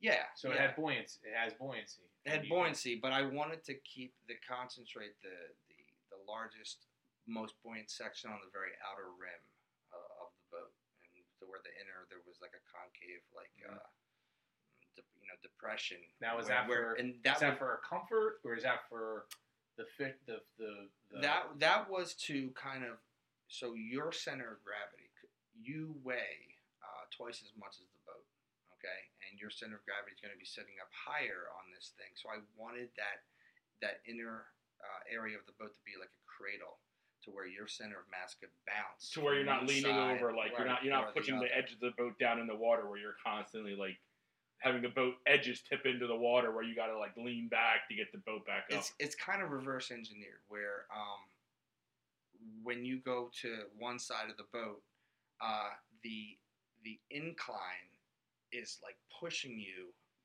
back to the inside of the boat. Whereas if it was flat and you go to the outside of the boat, it's kind of like you're standing on a cliff, sort of. Exactly. Where you're your right. weight is being pushed towards the water. right. With my design, your weight is being put, no matter You're always know, being pushed, pushed back, back, into in- the boat, into the center. which is kind of a safety an, an, an, an interesting safety feature that you could upsell. it just yeah, Yeah. it just it just kind of made sense to me. And then the other thing that I worked really hard on was was trying to get it to roll like a wheel. That was Right. pretty tough, and uh, that was to get it onto trucks and exactly. getting it down to the water. That was the other big gamble, and and because in the prototype that we built, we couldn't really accurately build the roll bar. Okay, because the roll bar depended on which is like a bumper that goes around the outer perimeter of the boat. I couldn't really build that, and I knew that that was going to be the next gamble. Okay, because okay, it floats good and I feel good on it, but you know the prototype doesn't roll. The prototype weighs twice as much as what the final product is, and you know we couldn't build the roll bar going around it. Mhm. So what is the final product going to do when I try to roll it? I didn't know if it was going to tip over Mhm. or just, you know, I had no idea what was going to happen. So that was the other big gamble, and and this is kind of jumping ahead Yeah. the- on the story, but Right. the the final product did roll. It was like a miracle. Yeah, and was just pure luck, really. I'm not gonna say it on like a Well, great. I mean, any, I was just like, I hope this damn thing calculations rolls. came through correctly. Yeah, well, yeah, it wasn't like I'm not I'm not like a mad scientist. or Oh anything. yeah, it's just see here. I was just there with like- his calculator, like I just precisely, had my fingers- precisely. Yeah. Beep, boop, beep, boop, beep, boop, yeah, boop. yeah. Yeah. Oh, it was off by 10, 10 uh, you know, millimeters here. No. No, it wasn't Damn like you, that. I was just like, damn you. I was like, I hope this But thing with rolls. any, but with any venture like this, you know, there's a great idea. You've got you meet some really nice people along the way that that help you, and then there's always a little bit of luck that oh yeah, comes in. for for real. There was there was people that really helped me, and then there was luck along the way. Right. no doubt about it. So after this first video, Okay, right, yeah. and- so and- after Johnson Outdoors shot down turned me down, Johnson I said my next you- my next one's gonna be Bass But you walked out the door with your with your dick about six inches bigger, I did. and you went right into Bass Pro. And what happened? Put the dick right down on the table. Yeah. Right on the And board. what happened? Well, Bass Pro wouldn't talk to me, and that was Okay. understandable that they wouldn't Yeah. talk to me. You know what I mean? Um, okay, I get it. So I had to find a way in, and I did. Um, there was a manufacturer that I was talking to that was um, trying to get my business to build the mold and for me to manufacture, and they had a great relationship with Bass Pro. And they and when I was talking to them about building a boat there, they said, Jeff, they were, and I was like, and they wanted they wanted um, uh, eighty five thousand dollars for me to get started with them from me in order to build the mold. I was like, guys, I don't really have that money. Um, I was like, would you guys uh, work with me? And, and they were like, tell you what, we'll put up um, a bunch of the money and we'll partner with you uh, to a certain degree. Um, if you can get a sales order from Bass Pro, and we'll set up a meeting at Bass Pro for you, because you, you just can't get a meeting with those guys. Right. And I was like, well, Unless you have someone like that. Exactly. So Yeah. these guys have these guys actually built boats for Bass Pro already, and so they were like, they were like, we'll set up the meeting, and you're gonna go to Bass Pro Shops um, board of directors, like Mhm. the big long table at the headquarters in Missouri, and that's where I ended up going in person to give my presentation in Just you. front, just just me by myself. It was wild. I was I was I had uh, no idea that went down. that that went down. That went down. That's intense. That's Yeah. intense. Yeah. What did you wear? Suit and tie? Yeah, I did. Did you wear a I did. scale shirt? No, I, I jeans wore and- no, I wore a suit and tie, and I was just like, this is my big moment. You know Yeah. what I mean? Yeah. Wow. And uh, no, Did you practice the presentation? Or um, you just gonna wing it? well, no, no, no, no. I had a power. I had the whole thing on PowerPoint, you know, and I was my had my computer plugged into their big video board. Yeah. You know what I mean? And I was standing up there, you know. Uh, With, You a, know la- with a laser pointer? yeah, no, I did. I- No, I was No, I mean- I was talking and and I had all my illustrations come up in my charts as I was talking, and um, it was it was pretty well done. And uh, they were super interested, and they were like, "We're gonna we're gonna hold on to this, and we're gonna be talking about this." But they didn't give me a purchase order, so I couldn't get the purchase order. Yeah, well, they said that it's just not there for for us to commit to an order um, without, It's a, not without far a finished along product. Yeah, exactly. So me and this company tried to come up with because I didn't have the money. So me and this company tried to come up with um, some other ideas on how I could do it. They were going to do a one-shot mold. A one-shot mold is like a really flimsy mold that will work like a couple times, and then it's ruined. Mhm. Okay. And then, but then I could get an actual finished product. See, I needed a, I needed a sleek-looking actual product, the weight that it was supposed to be, because the prototype weighed twice as much as the prototype weighed Yeah. like 200 pounds, and the actual an anchor. and the actual product we wanted to weigh 100 pounds okay and so we couldn't yet prove it, it could roll and we did, couldn't yet prove what it would perform like at 100 pounds okay? Because that in a boat that small its weight changes the calculations Yep. of everything pretty much.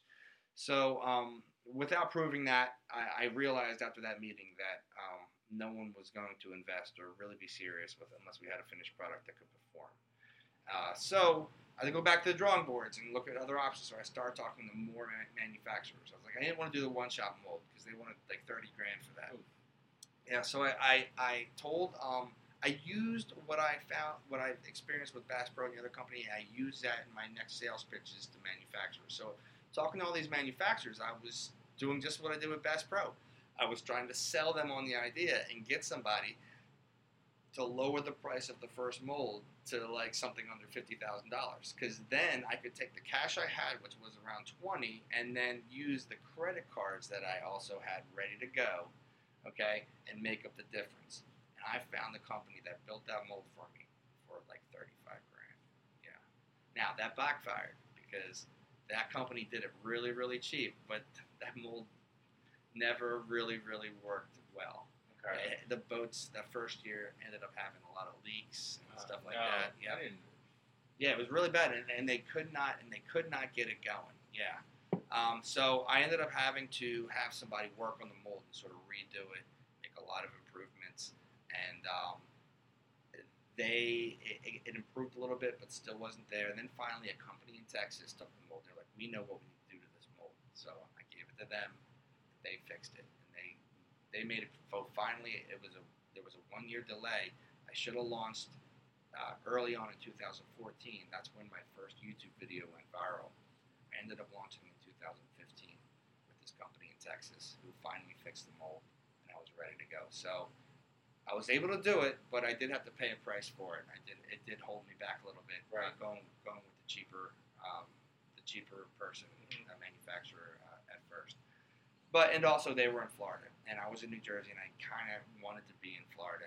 I knew that that was a place I could market the boat really good Right. because I, I, I knew I knew how to fish in Florida. Yep. And um, And you knew where it would work in Florida. yeah, yeah, I knew I knew a lot of contacts down there. So um, I- I think everything happened. Everything happens for a reason. Yep. But I was able to uh, do that mold, and uh, once I started selling boats, I paid that mold off that very first year, and I went to the black. I paid off all my debt, and then uh, after the end of my first year selling the boats, um, I was in I was in the black. I was good. Cool. Yeah. And then I was like playing playing with house money from that point on. Right. Yeah. But but yeah, but just to rewind a little bit, uh, working with that company, there was that day when I had the very first Ultra Skiff come out of that mold, and uh, that was really really an awesome day. You know, it was Oh, the, first day I rolled it, first day I put it in the water, felt it, and that was when boom, right off the bat, I started making those videos. But then I started getting orders for the boats. Okay, after I made that first YouTube video went up, immediately people started buying. So Now, orders was that just on your website or like how did they come to you? I had the website when I launched that first video that went viral. I built a really just shoddy website on Weebly, and uh, and then people Weebly wobbly. yeah pe- people started calling me calling me and uh, you know saying hey I want one I want one how much I want one so I was like oh my god I was like all right I'm gonna make an order for 20 boats I'm gonna sell 20 boats and that's it so I took 20 orders really fast so you guys are gonna get the first Ultra Skiffs. I sold them really cheap they were like $800 a boat I was like but I can't ship them I was like if you want them you gotta drive to Florida so I had 20 people Come and get. yeah, so two of the people lived in Florida. Like six of the people lived in Texas. Uh, three of the people lived in Louisiana. Some people li- they all drove here from where they lived. Drove to Florida and picked them up from my house. Wow. That's how I sold So the you first 20 20 ultras boats. sitting out, sitting on your, your And are they still using them to this day, or did they fall apart? Or Uh, did some they of them. Uh, buy new ones. uh, yeah, so, you know, most people, most of those people, um, ha- not all of them, but most of them have sold those those original Ultra skiffs, and they were prototypes pretty much. Um, the only leaks that they had were a couple of them ended up having a leak in, inside a compartment. Okay, and that's really where we had the most problems with leaks. So it was never a, a leak that would like boat. To this It was day, like a very cosmetic, uh, you know, Yeah. little little tiny tiny dot somewhere in a, in a compartment. Thank it was just like a little annoyance. yeah, but I could not sell them. If Yeah. had, there was anything wrong with the boat, I could not Right. sell it. There It was a just quality assurance. yeah, issue. there Yeah. was give just, you a can of Flex Seal with every Uh, Ultra yeah, Skiff. exactly. Billy I- I could not do here. it, so, but but but I talked it out like this. I said I got 20 people with them. I'm going to look at it as um, uh, market research, okay? And I will interview these people and get their opinion and review on the product, you know, every few months, and I'll use that in, in case I need to get a big loan in order to, you know, go to a, a SBA or go to a private investor, you know. So now I, I'm at that point that I wish I was when I went to Bass Pro Mhm. that I have actually have a finished product, and now I have I have sold them, and I have market research. So I, I kind of I turned what, what should have been a negative into to me I looked at it as a positive. But it all worked out, and um, luckily I didn't need a loan. I didn't need an investor. I didn't need a partner. Um, I I just kept working. I was t- attending bar, you know, during all this time in Florida, and luckily that once I once we were in full time production, I had a back order, uh, you know, a huge log of people that wanted to buy them, and uh, I was able to hit the ground running right right in the, around July of 2015. And then from 15 to present day, where where are you at in production? Like, what is the current state of Ultra Skiff, and what Well- is your current role now? Because your role has kind of changed. It's changed a lot, yeah. So I ran the business by myself. At the at the at the at the height, I mean, I had one employee. You know, um, for a couple years, for two years, I had one employee, and we worked together. And then um, I realized that I needed to um, I needed to make it more profitable, and I didn't really need uh, his services he, because and mainly due to technology that I had better software, business software that would make the accounting and everything else easier. And I was able to answer the phone wherever I was. So I, after the employee left, I was selling boats while fishing off the boat. Um, and I was using. He was selling boats while Yeah. drafting his Basic, fantasy basic, team. basically, what happened? The employee would do the QuickBooks Mhm. desktop. Yeah. Okay, that's this is basically the story. Okay, he was doing the QuickBooks des- Right. desktop and answering the phone, and all of a sudden, I was doing QuickBooks online from my phone and da- doing the Bluetooth And then while, you were while like, I was "Wait fishing. And I could Why run- am I paying this guy? Exactly, exactly. So I just um, I went really hard. I was like, oh, I got let me make up, you know, see how much money I can save, see how much money I can make doing this, you know. Um, so uh, so that's it. Because all my advertising was coming from social media, from viral activity, Which is awesome. yeah. Like you yeah. didn't. So you never once took out a print ad. Um, very small ones. magazine. Ah, but they never did anything. I pay like five hundred dollars here, so just just to see what happens with yeah. them. Kind of But traditional advertising didn't bring me anything. Um, I ended up getting huge It's market overrated. penetration, and I had and I ended up having like like when when people would tell me at trade shows, like uh, dealers would go to trade shows with the product, and they would all they would all tell me they say, I think you have eighty percent market penetration already, like eighty Just through like Instagram just videos. through my just through mainly uh, YouTube, Yeah. mainly Reddit. To be honest with you, Reddit is what did it. Luckily, I met a guy who was a Reddit wizard early on. Okay, he made my first video. I owe him a lot.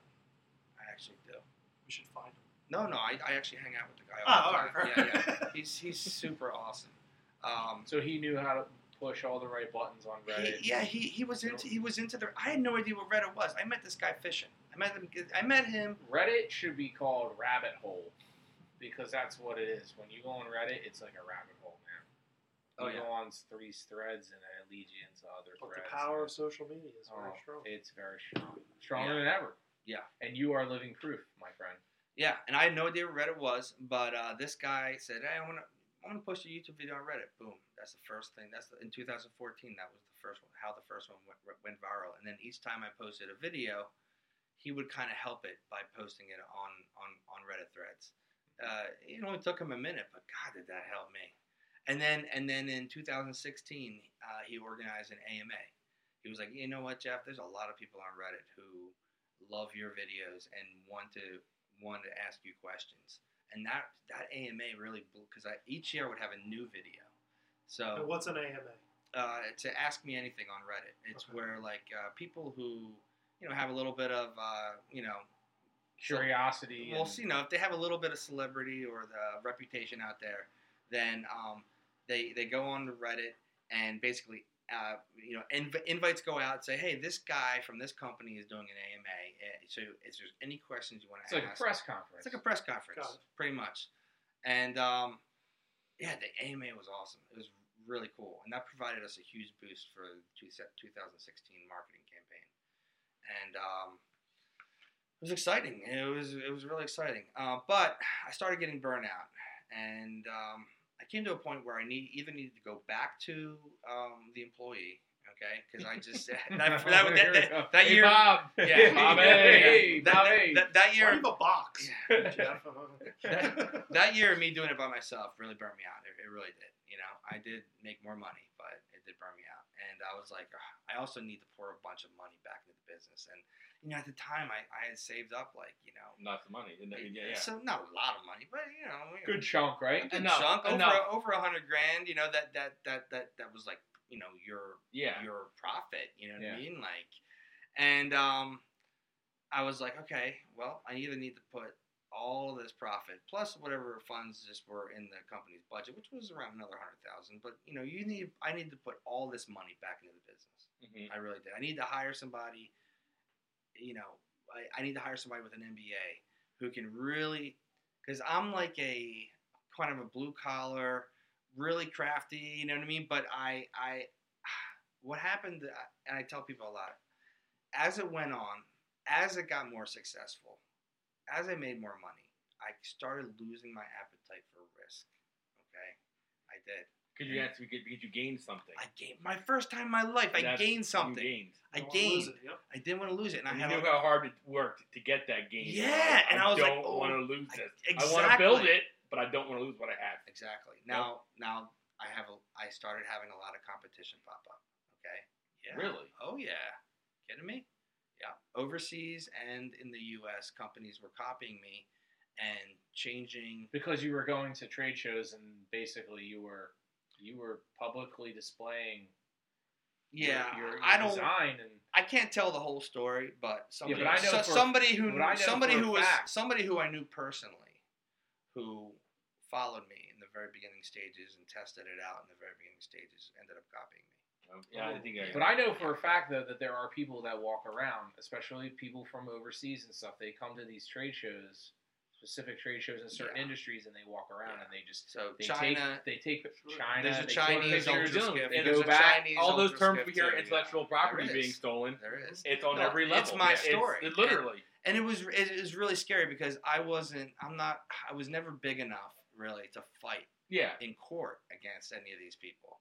and they Um, probably knew that. And they knew that. Yeah. And they and they used it as They were like, leverage. Let's just rip this guy off. Exactly. Yeah. And uh, the bet, but they they couldn't compete with me. I had a better design. Like the stuff that they couldn't do made my product superior, and my marketing was always superior. So I was always able to outsell them, but they were able to undersell me by lowering their price. So like the knockoff one is a, has always been um, a third less than us. They sell for a thousand. We sell for fifteen hundred Mhm. And uh, but that's the only way that they can sell any. But still, it's a th- it's been a th- it was a thorn in my side. Imagine that somebody Yeah. somebody's selling a cheap knockoff of your product way cheaper than you, and you got to deal with that. It, Yep. it, it was a lot of stress. It Should really have called was. Forfeit Podcast. We would have rolled up with a couple metal baseball bats. That would have been the end Uh, that. yeah, yeah. only if we were on the only one that could have should have. but no, that that that stunk. It didn't really, um, you know, affect sales too much, but still, it was it, wa- it was frustrating. But anyway, I st- the, the better the better it got, the more I started losing my appetite for risk. You know what I mean?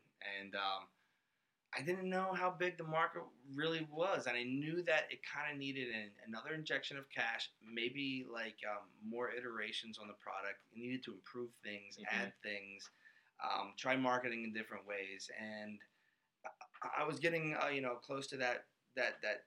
It's been close to nine, maybe ten years now since I first had the idea, and um, I don't know. It was just I just felt like uh, it's time to let some of the load off. So so I sold a portion of the business um, to my manufacturer. Okay. Yeah, I had another in Texas, in Texas, Texas the same people, and we're like family. We're super close. So, but the what, what sparked it off was uh, last year. First, uh, early last year, I had an offer from a different company, a cooler company, and then I went uh, to my manufacturer and I told them, I said, "Listen, I think I'm going to sell. I was going to sell the whole thing to this cooler company. I was like, I think I think I'm going to sell." And uh, they're like, "Wow!" They're like, "Well, give us the right of first refusal and see if we can uh, match or beat their offer." And I was like, "Well, I can't give you first refusal, but if you beat their offer by a good amount, I'll, I'll Yeah. I'll go." You know, I We told, I told them, I was like, "It's unfair for me to just give Yeah. you first refusal." Yeah, and um, uh, they beat it by a little bit, uh, but that was enough, and uh, I was happy with it. And um, you know, and Well, and plus you know it's going in. yeah. So great I'm still I'm still a part of it though. Right. Okay. And- so that's, and that's what else. Are feels you- Are you still Yeah. ownership role Yeah. with the company? Well, okay. yeah, I, I'm, I'm the You're the sec- I'm the second biggest owner now. Okay. I own twenty percent. Um, so I'm still the face of the product, and that's what they wanted to keep me as. Now, even the cooler company was going to still um, pay me a salary f- to be the face of the product, but I wouldn't have, have had ownership. Right. But with the deal I had with the manufacturer, I was I was able to remain the face of the product and have uh, partial ownership of the of the business. which is huge. which is huge. Yeah, it made it made a huge difference. It makes all your work and all that grit and grime and risk and stress and ups and downs still feel like you know what I'm still. It, it pays off. Exactly. still- you know. Exactly. Yeah. So it's tough when um, it- you know, if you're making a small product, you, you could take that risk and you can, uh, you know, put another quarter million dollars into maybe trying to manufacture it yourself, okay, or whatever you're gonna do. But from my standpoint, manufacturing a boat, it, it would take millions for me to Mhm. ever actually own the means of production. Right. So I would always be be withholden to uh, somebody else, and that, and because of all the problems I would have, uh, not only with manufacturing but with uh, logistics distribution and just distribution extra- and all that. channels. and, and trying to work through um, another company that I have no control over, and I don't, you know what I mean? And No, I, I, it, it, it, I, I had there were so many, you know, little problems along the way that. It, Everything put together made this made it the right decision. It sounds like for every problem or obstacle that you came across, you met, you either met really good people along the way to help you out, I really and did. it was like a, it was like a constant scale of like checks and balances and good, goods and you know good and bad. With every bad thing, there was like, you know, two good things that happened, and then vice versa. But at the end, it it came out completely even or just even in your favor. You know, obviously And- because you're doing you're doing great now, and and uh, you know we we're all proud supporters of the Ultra Skiff, and Thank you.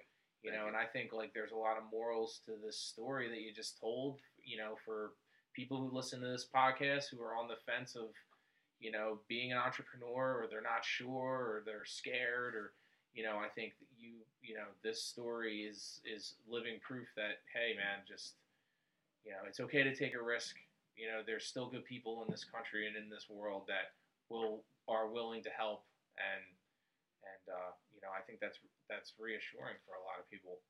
When you have an idea, it's not like uh, you know. the- You I can't boo this story. Is what I'm saying.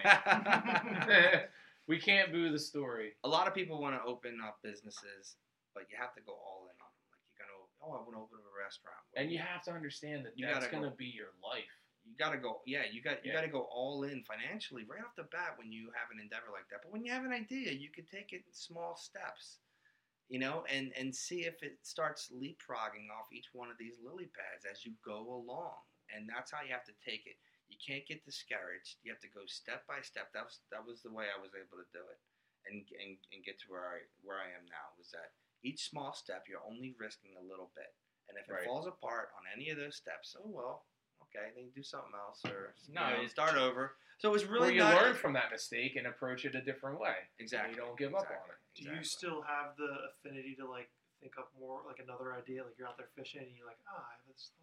I have an The idea. omega, the omega skiff. I, I have I have an idea of what I what I want to do next. Okay. Yeah, and it's it has nothing to do with fishing. It's uh it's actually a uh, a game, a video game um, that I an idea that I have. Yeah. That's I mean, It's totally outside I- of I- outs- outside of what uh, what I what I actually I don't even play video games, but I have an idea that I think is gonna like But that might be Like- good. Someone who doesn't, a total outsider. And, and Yeah. just one question I want to ask you Yeah. because we, we got into the whole ultra skiff thing. Where was your love? Like, where did you start fishing? What was your Oh, like? That was guy- your This guy was the he was the fisherman out of the group. yeah. yeah, Oh, yeah. I was like the the town fisher kid. Okay. Okay, and uh, yeah, growing up, uh, that's all we did was uh, was catch sunnies and bass, and Catfish and, and, cat. yeah. Oh my god, catfish! Yeah, I used to. So oh it's amazing. God. This this love, this idea that you came from came from a love of what you did growing up. It was. Yep. It did, and, and part of it was music too, because I always had this urge that I wanted to make money off creating something, and I always thought it was going to be a song. Okay, yeah, I mean, it's 'cause I always thought season. that- and because I, I wanted to leave something like in the world. I wanted to like after I would die one day that there would be something left over, right? That I made that didn't die. Okay, and I always that's one of the one of the, like the things inside me when I was in my twenties, like oh, I want, to write a song that gets famous, you know. And I could always say that I had this song, but the Ultra Skiff ended up being that song. You know what I mean? That hey, I created something. One day I'll die. There's still gonna be Ultra the Skiffs side of the floating around, Yeah, yeah. right? There's always a Like- B side, and, And- there's And still you've got about you've got still. about five thousand videos of you in, on on the internet. I that bet- are never gonna go anywhere. I bet I bet you they'll still be around. Yeah. You know what I mean? So that's kind of cool. Make So, sure you yeah. plug that too. That's great, What- man. What's your uh, Yeah, what's what- your YouTube? Yeah, how do we get a hold of you if, if, if our listeners want to buy an Ultra Skiff or talk to you or ask any questions or find out any more information? Absolutely. Where do they go? Well, our website is ultraskiff.com, and it's uh, it's pretty expansive when it comes to the videos. There's like a hundred videos on it, and uh, there's freshwater videos, saltwater videos, videos about all the accessories you can do, and um, videos uh, just showing uh, we call them performance videos, where it just uh, kind of demonstrates the boat being used in different ways and purposes to answer people's questions. That's the one thing that the boat, um, when you first see it, you have a lot of questions. You're like, and, and they all stem from the core question, which is, well, if this is a good idea, why haven't I seen it before? You mm-hmm. know what I mean? So you, everyone has a ton of skepticism when they first see it. So the website has to be very informative and really answer all everyone's questions in order to get them to calm down a little bit. This No, is no. real. This This, is this thing works. It's okay. like Well, everyone that Yeah. I've ever shown it to, they're like, "Damn!" Like to Bill's point the other, day, it's like, man, it's one of those ideas. It's like, I would have thought this would have been thought of like years ago.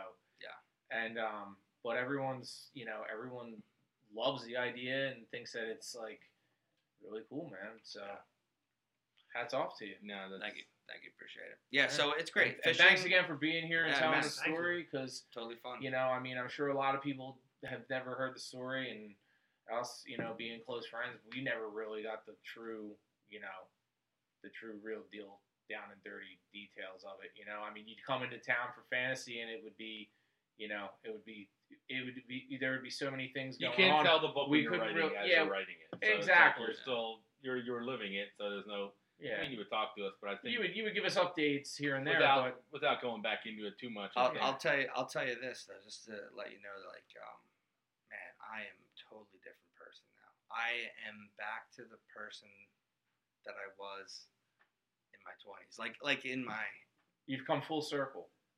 I feels so good. Why do you think that is, Jeff? Um, I think it's just the the, the, the, the business, running the business was Okay. like a big weight that I would carry around twenty four seven. uh, It's funny you hours say that because that's what I took out of your story uh, when you said the moral, whatever, earlier. I think for me, what I gathered, and I think our listeners should gather too, is knowing your limitations Yeah, yeah, and I and yeah coming to face them to where you're not letting your confidence or your ego. your, your ego to succeed overtake what you really can and can't do at pivotal points along the way. And I think it could have been easy for you to be like, I made it this far. I'm gonna, you know, like you said, when- when you were overwhelmed, well, I'll hire more people, but I can still do. But that would have made you have to manage more people. So anything you do still adds weight to your shoulders when you realize I'm at a point. I let other people come and do what they can do. I'm still involved in the capacity I want to be involved in. Exactly. And Exactly. that puts and us- and what what would make me happy? Like, okay, what's the end game? How does this end where I'm happy, right? Mm-hmm. And I looked at the financials, and I looked at my responsibilities, and I'm like, and I look at you know every all the other like the, the intangibles, like I said, of, of being known for creating something, and I was like, yeah, I'm happy right here. I'm like, this this is good. I, I'll take It's this exit. feeling. Yeah, this is. I. You know what? I'm cashing out a winner, and my whole life. And When it comes, especially when it comes to No, gambling. no, I know. okay, or fantasy football. Honestly, I am the perpetual loser. I know it's, it's, like the mush, but it's I like, am. Yeah, like I can't so play poker heart. without losing. Yeah, I know, but you put I the hearts know, there. but and, this was my time to walk away from the table. and winner, and, and, was and like, that's what you did. You were yeah. smart, and I was think it's like I'm gonna walk you got it. And it's, it's nice to hear that you didn't. Not that it's wrong to to to change goals or aspirations, but you set out with wanting a goal have the freedom that you had being younger. You saw it right there and you took it, as opposed to saying, "Well, in five more years I could have be this elevated financially and this and that and the other." But again, would that have cost you the ability to go back to feeling the way you want to feel? So that's it's definitely one of those things to where it's you know it's like seems surreal because it's like You know, like even last year at the draft with Jesse Thompson when he brought it up, had no idea that you were the creator. of That was Like, crazy. That was fucking crazy. He's like, wait, what? we brought up about how he must bought a boat you can drive yourself. It's like a circle. It's something like whatever he And said. we all looked over at And you and we were like, Yeah, that's the funny guy. you mention that, yeah, it was you're like, sitting, and like that you're was sitting just- two seats away from the guy and he had no idea it. about it. Like he had wasn't like he just commented when we were drafted. Like yeah, I bought this boat.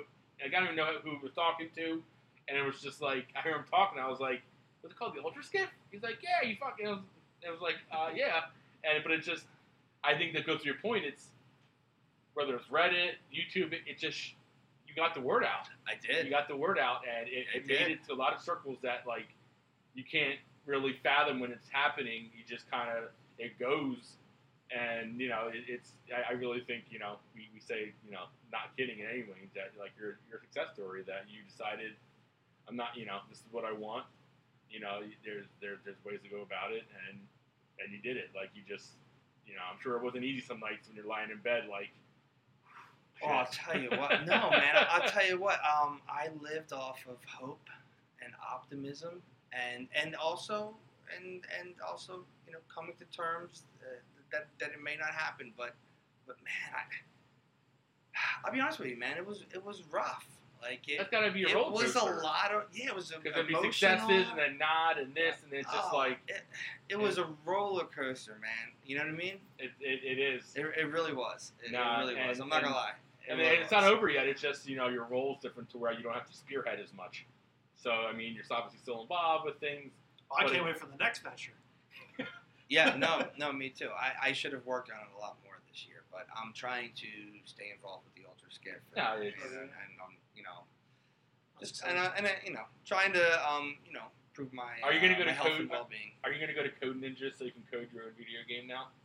No, I don't think I'll be able to. I do wanted that. to go there, but you, there's an age limit, by the way. I wanted to go with my niece, and you can't be over like 14. I'm I'm trying to make this. Uh, Shave the beard, You're fine. I'm, I'm, I'm trying to make this a quick flip like I did with the Ultra Skiff, where I could just make a really good presentation and maybe just try to sell it. Yeah. That's what I'm going to try to do with this. I'm not going to actually try to make the video game.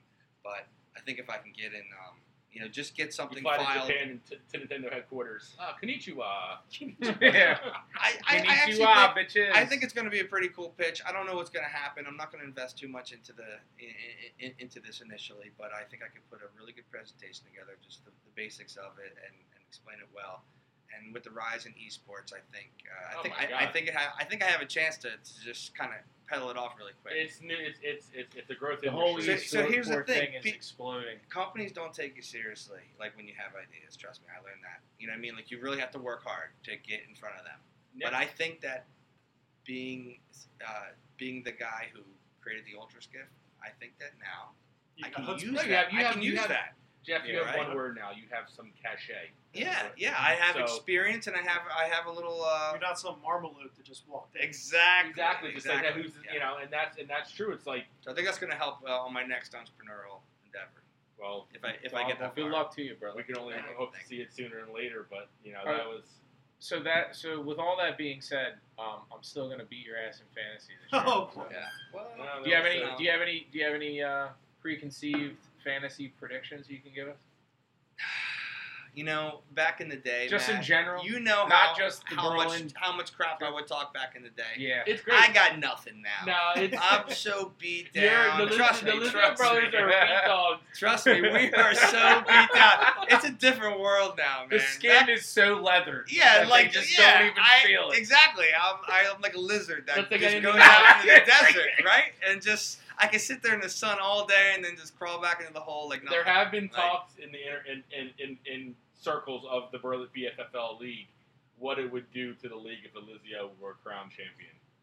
Could That that, be be, huge. could that I- be an infusion? Me personally, I I want to see it. Yeah, it should happen.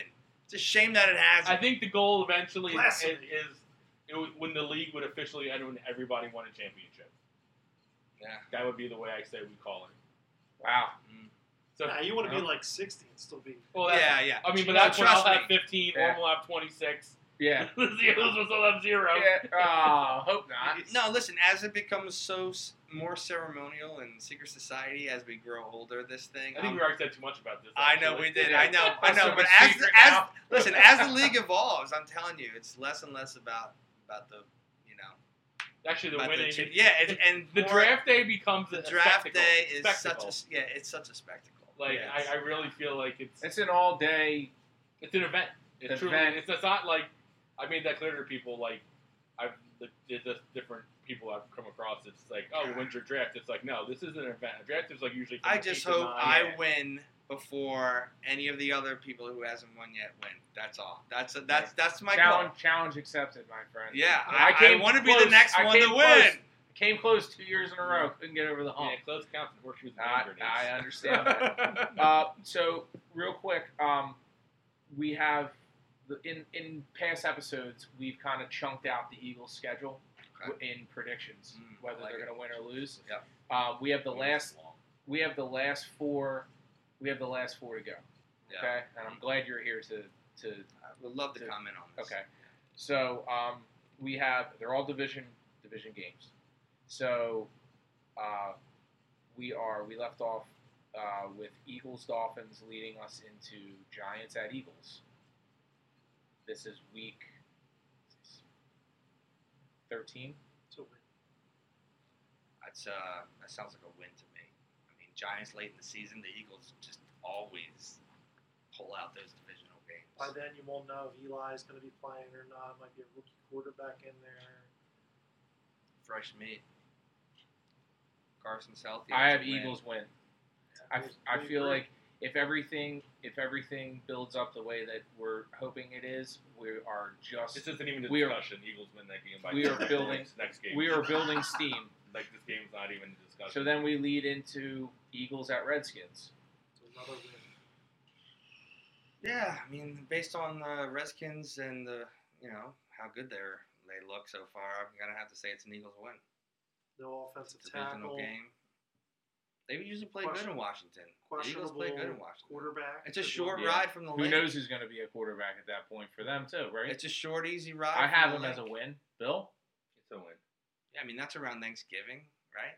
I mean that's a It's after Thanksgiving. it's after it's the fifteenth of December, Yeah, that's a win. leading into Christmas week. Eagles we have, always uh, play gangbusters in December.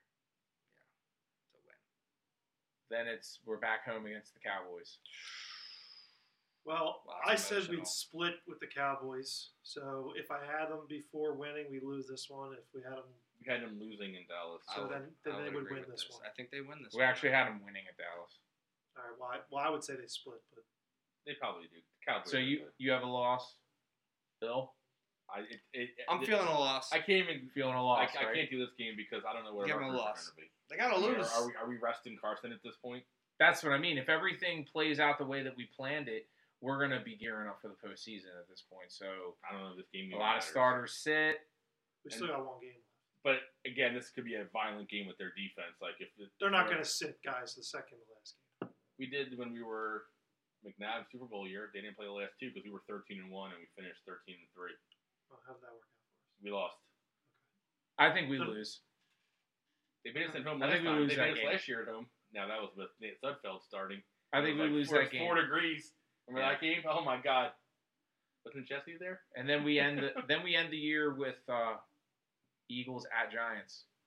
And that's a win. I think that's a win as well. We could win that game with McCown. However, to. Bill's point, if it's a if we're you sitting know- people, these could all be losses. Yes. Yeah. I don't know. that, that last game could be a toss up. I would hope that that that win that game that means nothing and we're starting So McCown pick, that game. pick one or the other. It's a win either It's a way. Win. They're they're no good. McCown can beat them. Yeah. Should beat them if he's not coaching football. in Charlotte that night. Hopefully it's not a Friday night game. So overall, we projected a 12 and 4 season. No, That's- we did not project that. Yeah, Jonathan at like eight and eight, I think. Nah, they're they're they're a ten win team. I'm gonna go a little ahead above They're that. 10 I think they're eleven and five minimum. I agree with Bill. 11 and I- 5. I if think everyone 11 and stays 5. healthy, If everyone stays healthy, I think 11-5 is definitely where they're gonna. I think even twelve. I think health twelve and four. I think eleven and five. We lose like we lose gate like like a player or two. That's like oh shit, Alshon's out. Oh, Ertz is out. This is a really good team, and I know there's a lot of good teams in the NFL as well. But if you look at this team like top to bottom, and I don't want to go any more of a rabbit hole, like we're a good team this year. Like we need to win football games. Like We're a good football team, but we gotta hit the ground running now that we're not playing preseason and get a lot of reps in practice. Blah blah blah blah blah. Let's come out gangbusters and start playing. Let's not start this this season out, you know, one and two. I agree. Right. game Yeah. count as much in September as they do in Because December. Absolutely. To our earlier point, the boo board, the boo birds are Oh. gonna be out. Oh, yeah. Like I said, like I, I still think Carson and the first teamers could have played a series in any of the preseason games. Right. He's not above it. I, I'm, I I'm, I'm just think disappointed. I'm disappointed he couldn't get out there. And if it fears what anything can happen, well, if anything can happen, walk into the stadium. What about um? Change it up real quick. I'm just really curious. If you guys had to pick one team in the NFL to win, win the Super Bowl this year, where would you put your money right now? What do you guys think? Saints. That's what I was. That's mine. Saints. Wow. They- Actually, if That they're not, so if they're crazy. not pissed that off, was mine. If, if if what happened last year doesn't Didn't piss, fuel of Exactly. an inferno of a fire. and that- Sean Payton's not like a, a, a, I a think. pussy. I think. He's- I think. Yeah. I think Brees wants to retire with a with On a, top. with a Super Bowl win Yeah. if I'm having to put money right now, right now. Who do you think's you're going to win? Don't say it. Don't say it. No The odds Patriots. involved. Patriots. Okay. Gronk's gonna come back. No, he's Yeah, yes, he is. You want to make that bet right Yeah. now? Shot in a beer. Shot. I'll take that bet. Shot in a beer, gentlemen's bet. They are shaking hands right now, That's that's not happening. and that's going down at the Golden Nugget. you saw him on t- on TV like boosting that CBD oh, shit Oh, yeah. and how you know You Matt- can fail Matt, four drug what do you tests and think? not get suspended. Well, I, I agree with John. I think it's the You Saints. think Saints too? I Wow. think- No, actually, Funny I because when I told Dom that, he was so Saints surprised. Saints don't win, win, win their division this year. They're taking a step back. Drew Hmm. Brees is not going to be as good as people think he's going to be this year. Yeah, I mean, that could Okay. be. The last three years, look at the stats. Uh, The last three years, he's gone down in attempts by 150 a year. He's got that arm. Like they're going to do more of that Taysom shit throughout the year. You must have been the same guy that made the ESPN's rankings where Tom Brady's like 23rd For what? 23rd? for fantasy. Fantasy, he's, he's, he's, he's not a top 12 quarterback. He's a backup. But they're going to run the I shit don't out want of to the give ball. I don't want to give any fantasy football stuff away. Right. Please take him like the fourth round. Please, John. Uh, I, I want to be right behind you. I want this. Doesn't get old. So Doesn't we get get old. Want this. Fuck you. Who did you think? Well, I said Saints. Oh, you said Saints. Yeah. Saints, Um, Saints, Saints. I I think it's a I think it's a good place to to stop tonight, gentlemen. Any Uh, final thoughts? Jeff, thank you Thank again for being here and You're telling the story of the Ultra Skiff. I'm so happy that I uh, could have came on this, and I It's hope that I can do it again. we want to do it again. Absolutely. We, we, we would love to come down to you and like on locations. Yep. That'd be great. Let's do this podcast on, on ultra skiff. We could've- four people fit? No. oh yeah, we could all sit. Or we could, Tie- or we could them all together, tie tie them them together. together. We'll tie like four Fucking ultra love it. skiffs. We'll be in Miami for the skiffs Eagles together. game, so I mean, Yeah. we'll be, we'll be in Miami. Book. Absolutely. Yeah. Uh, one more, anytime. one more final mention. We are now available on Stitcher as well as Spotify. What the fuck is Stitcher, by the way? Stitcher is an online podcast platform. It's uh, I, it's Learn highly popular. Yeah, uh, we're still waiting approval from Apple to be on Uh, Apple eat a dick, Podcasts, Apple. but we'll Let's go. see. Come on, That's get not off your gonna ass. help. Get off your ass, That's Apple. that's not that's not going to help us in the uh, in the decision tree. But Oh, sorry, we love your. we book. have a Yeah, look, we we, love have it. a We look. love it. We're using a MacBook. yeah, we have a logo in the works, so Yeah. don't worry, Apple. Exactly. It's coming. We It's have- coming. we have- Multiple. yes. Jesus. and I promise I will submit our artwork at the proper pixels and, and resolution and all of that. Um, but and also in the meantime, you can find us on the social social interwebs at Fourfeit Pod. That's Forfeit with a U, F O U R E I T Pod. You can email us at fourfeitpod at gmail.com. Tell us how much you love Ultra Skiffs. Tell us how much we suck or whatever. And uh, yeah, thanks for listening. Thanks again, Jeff. And uh, go birds.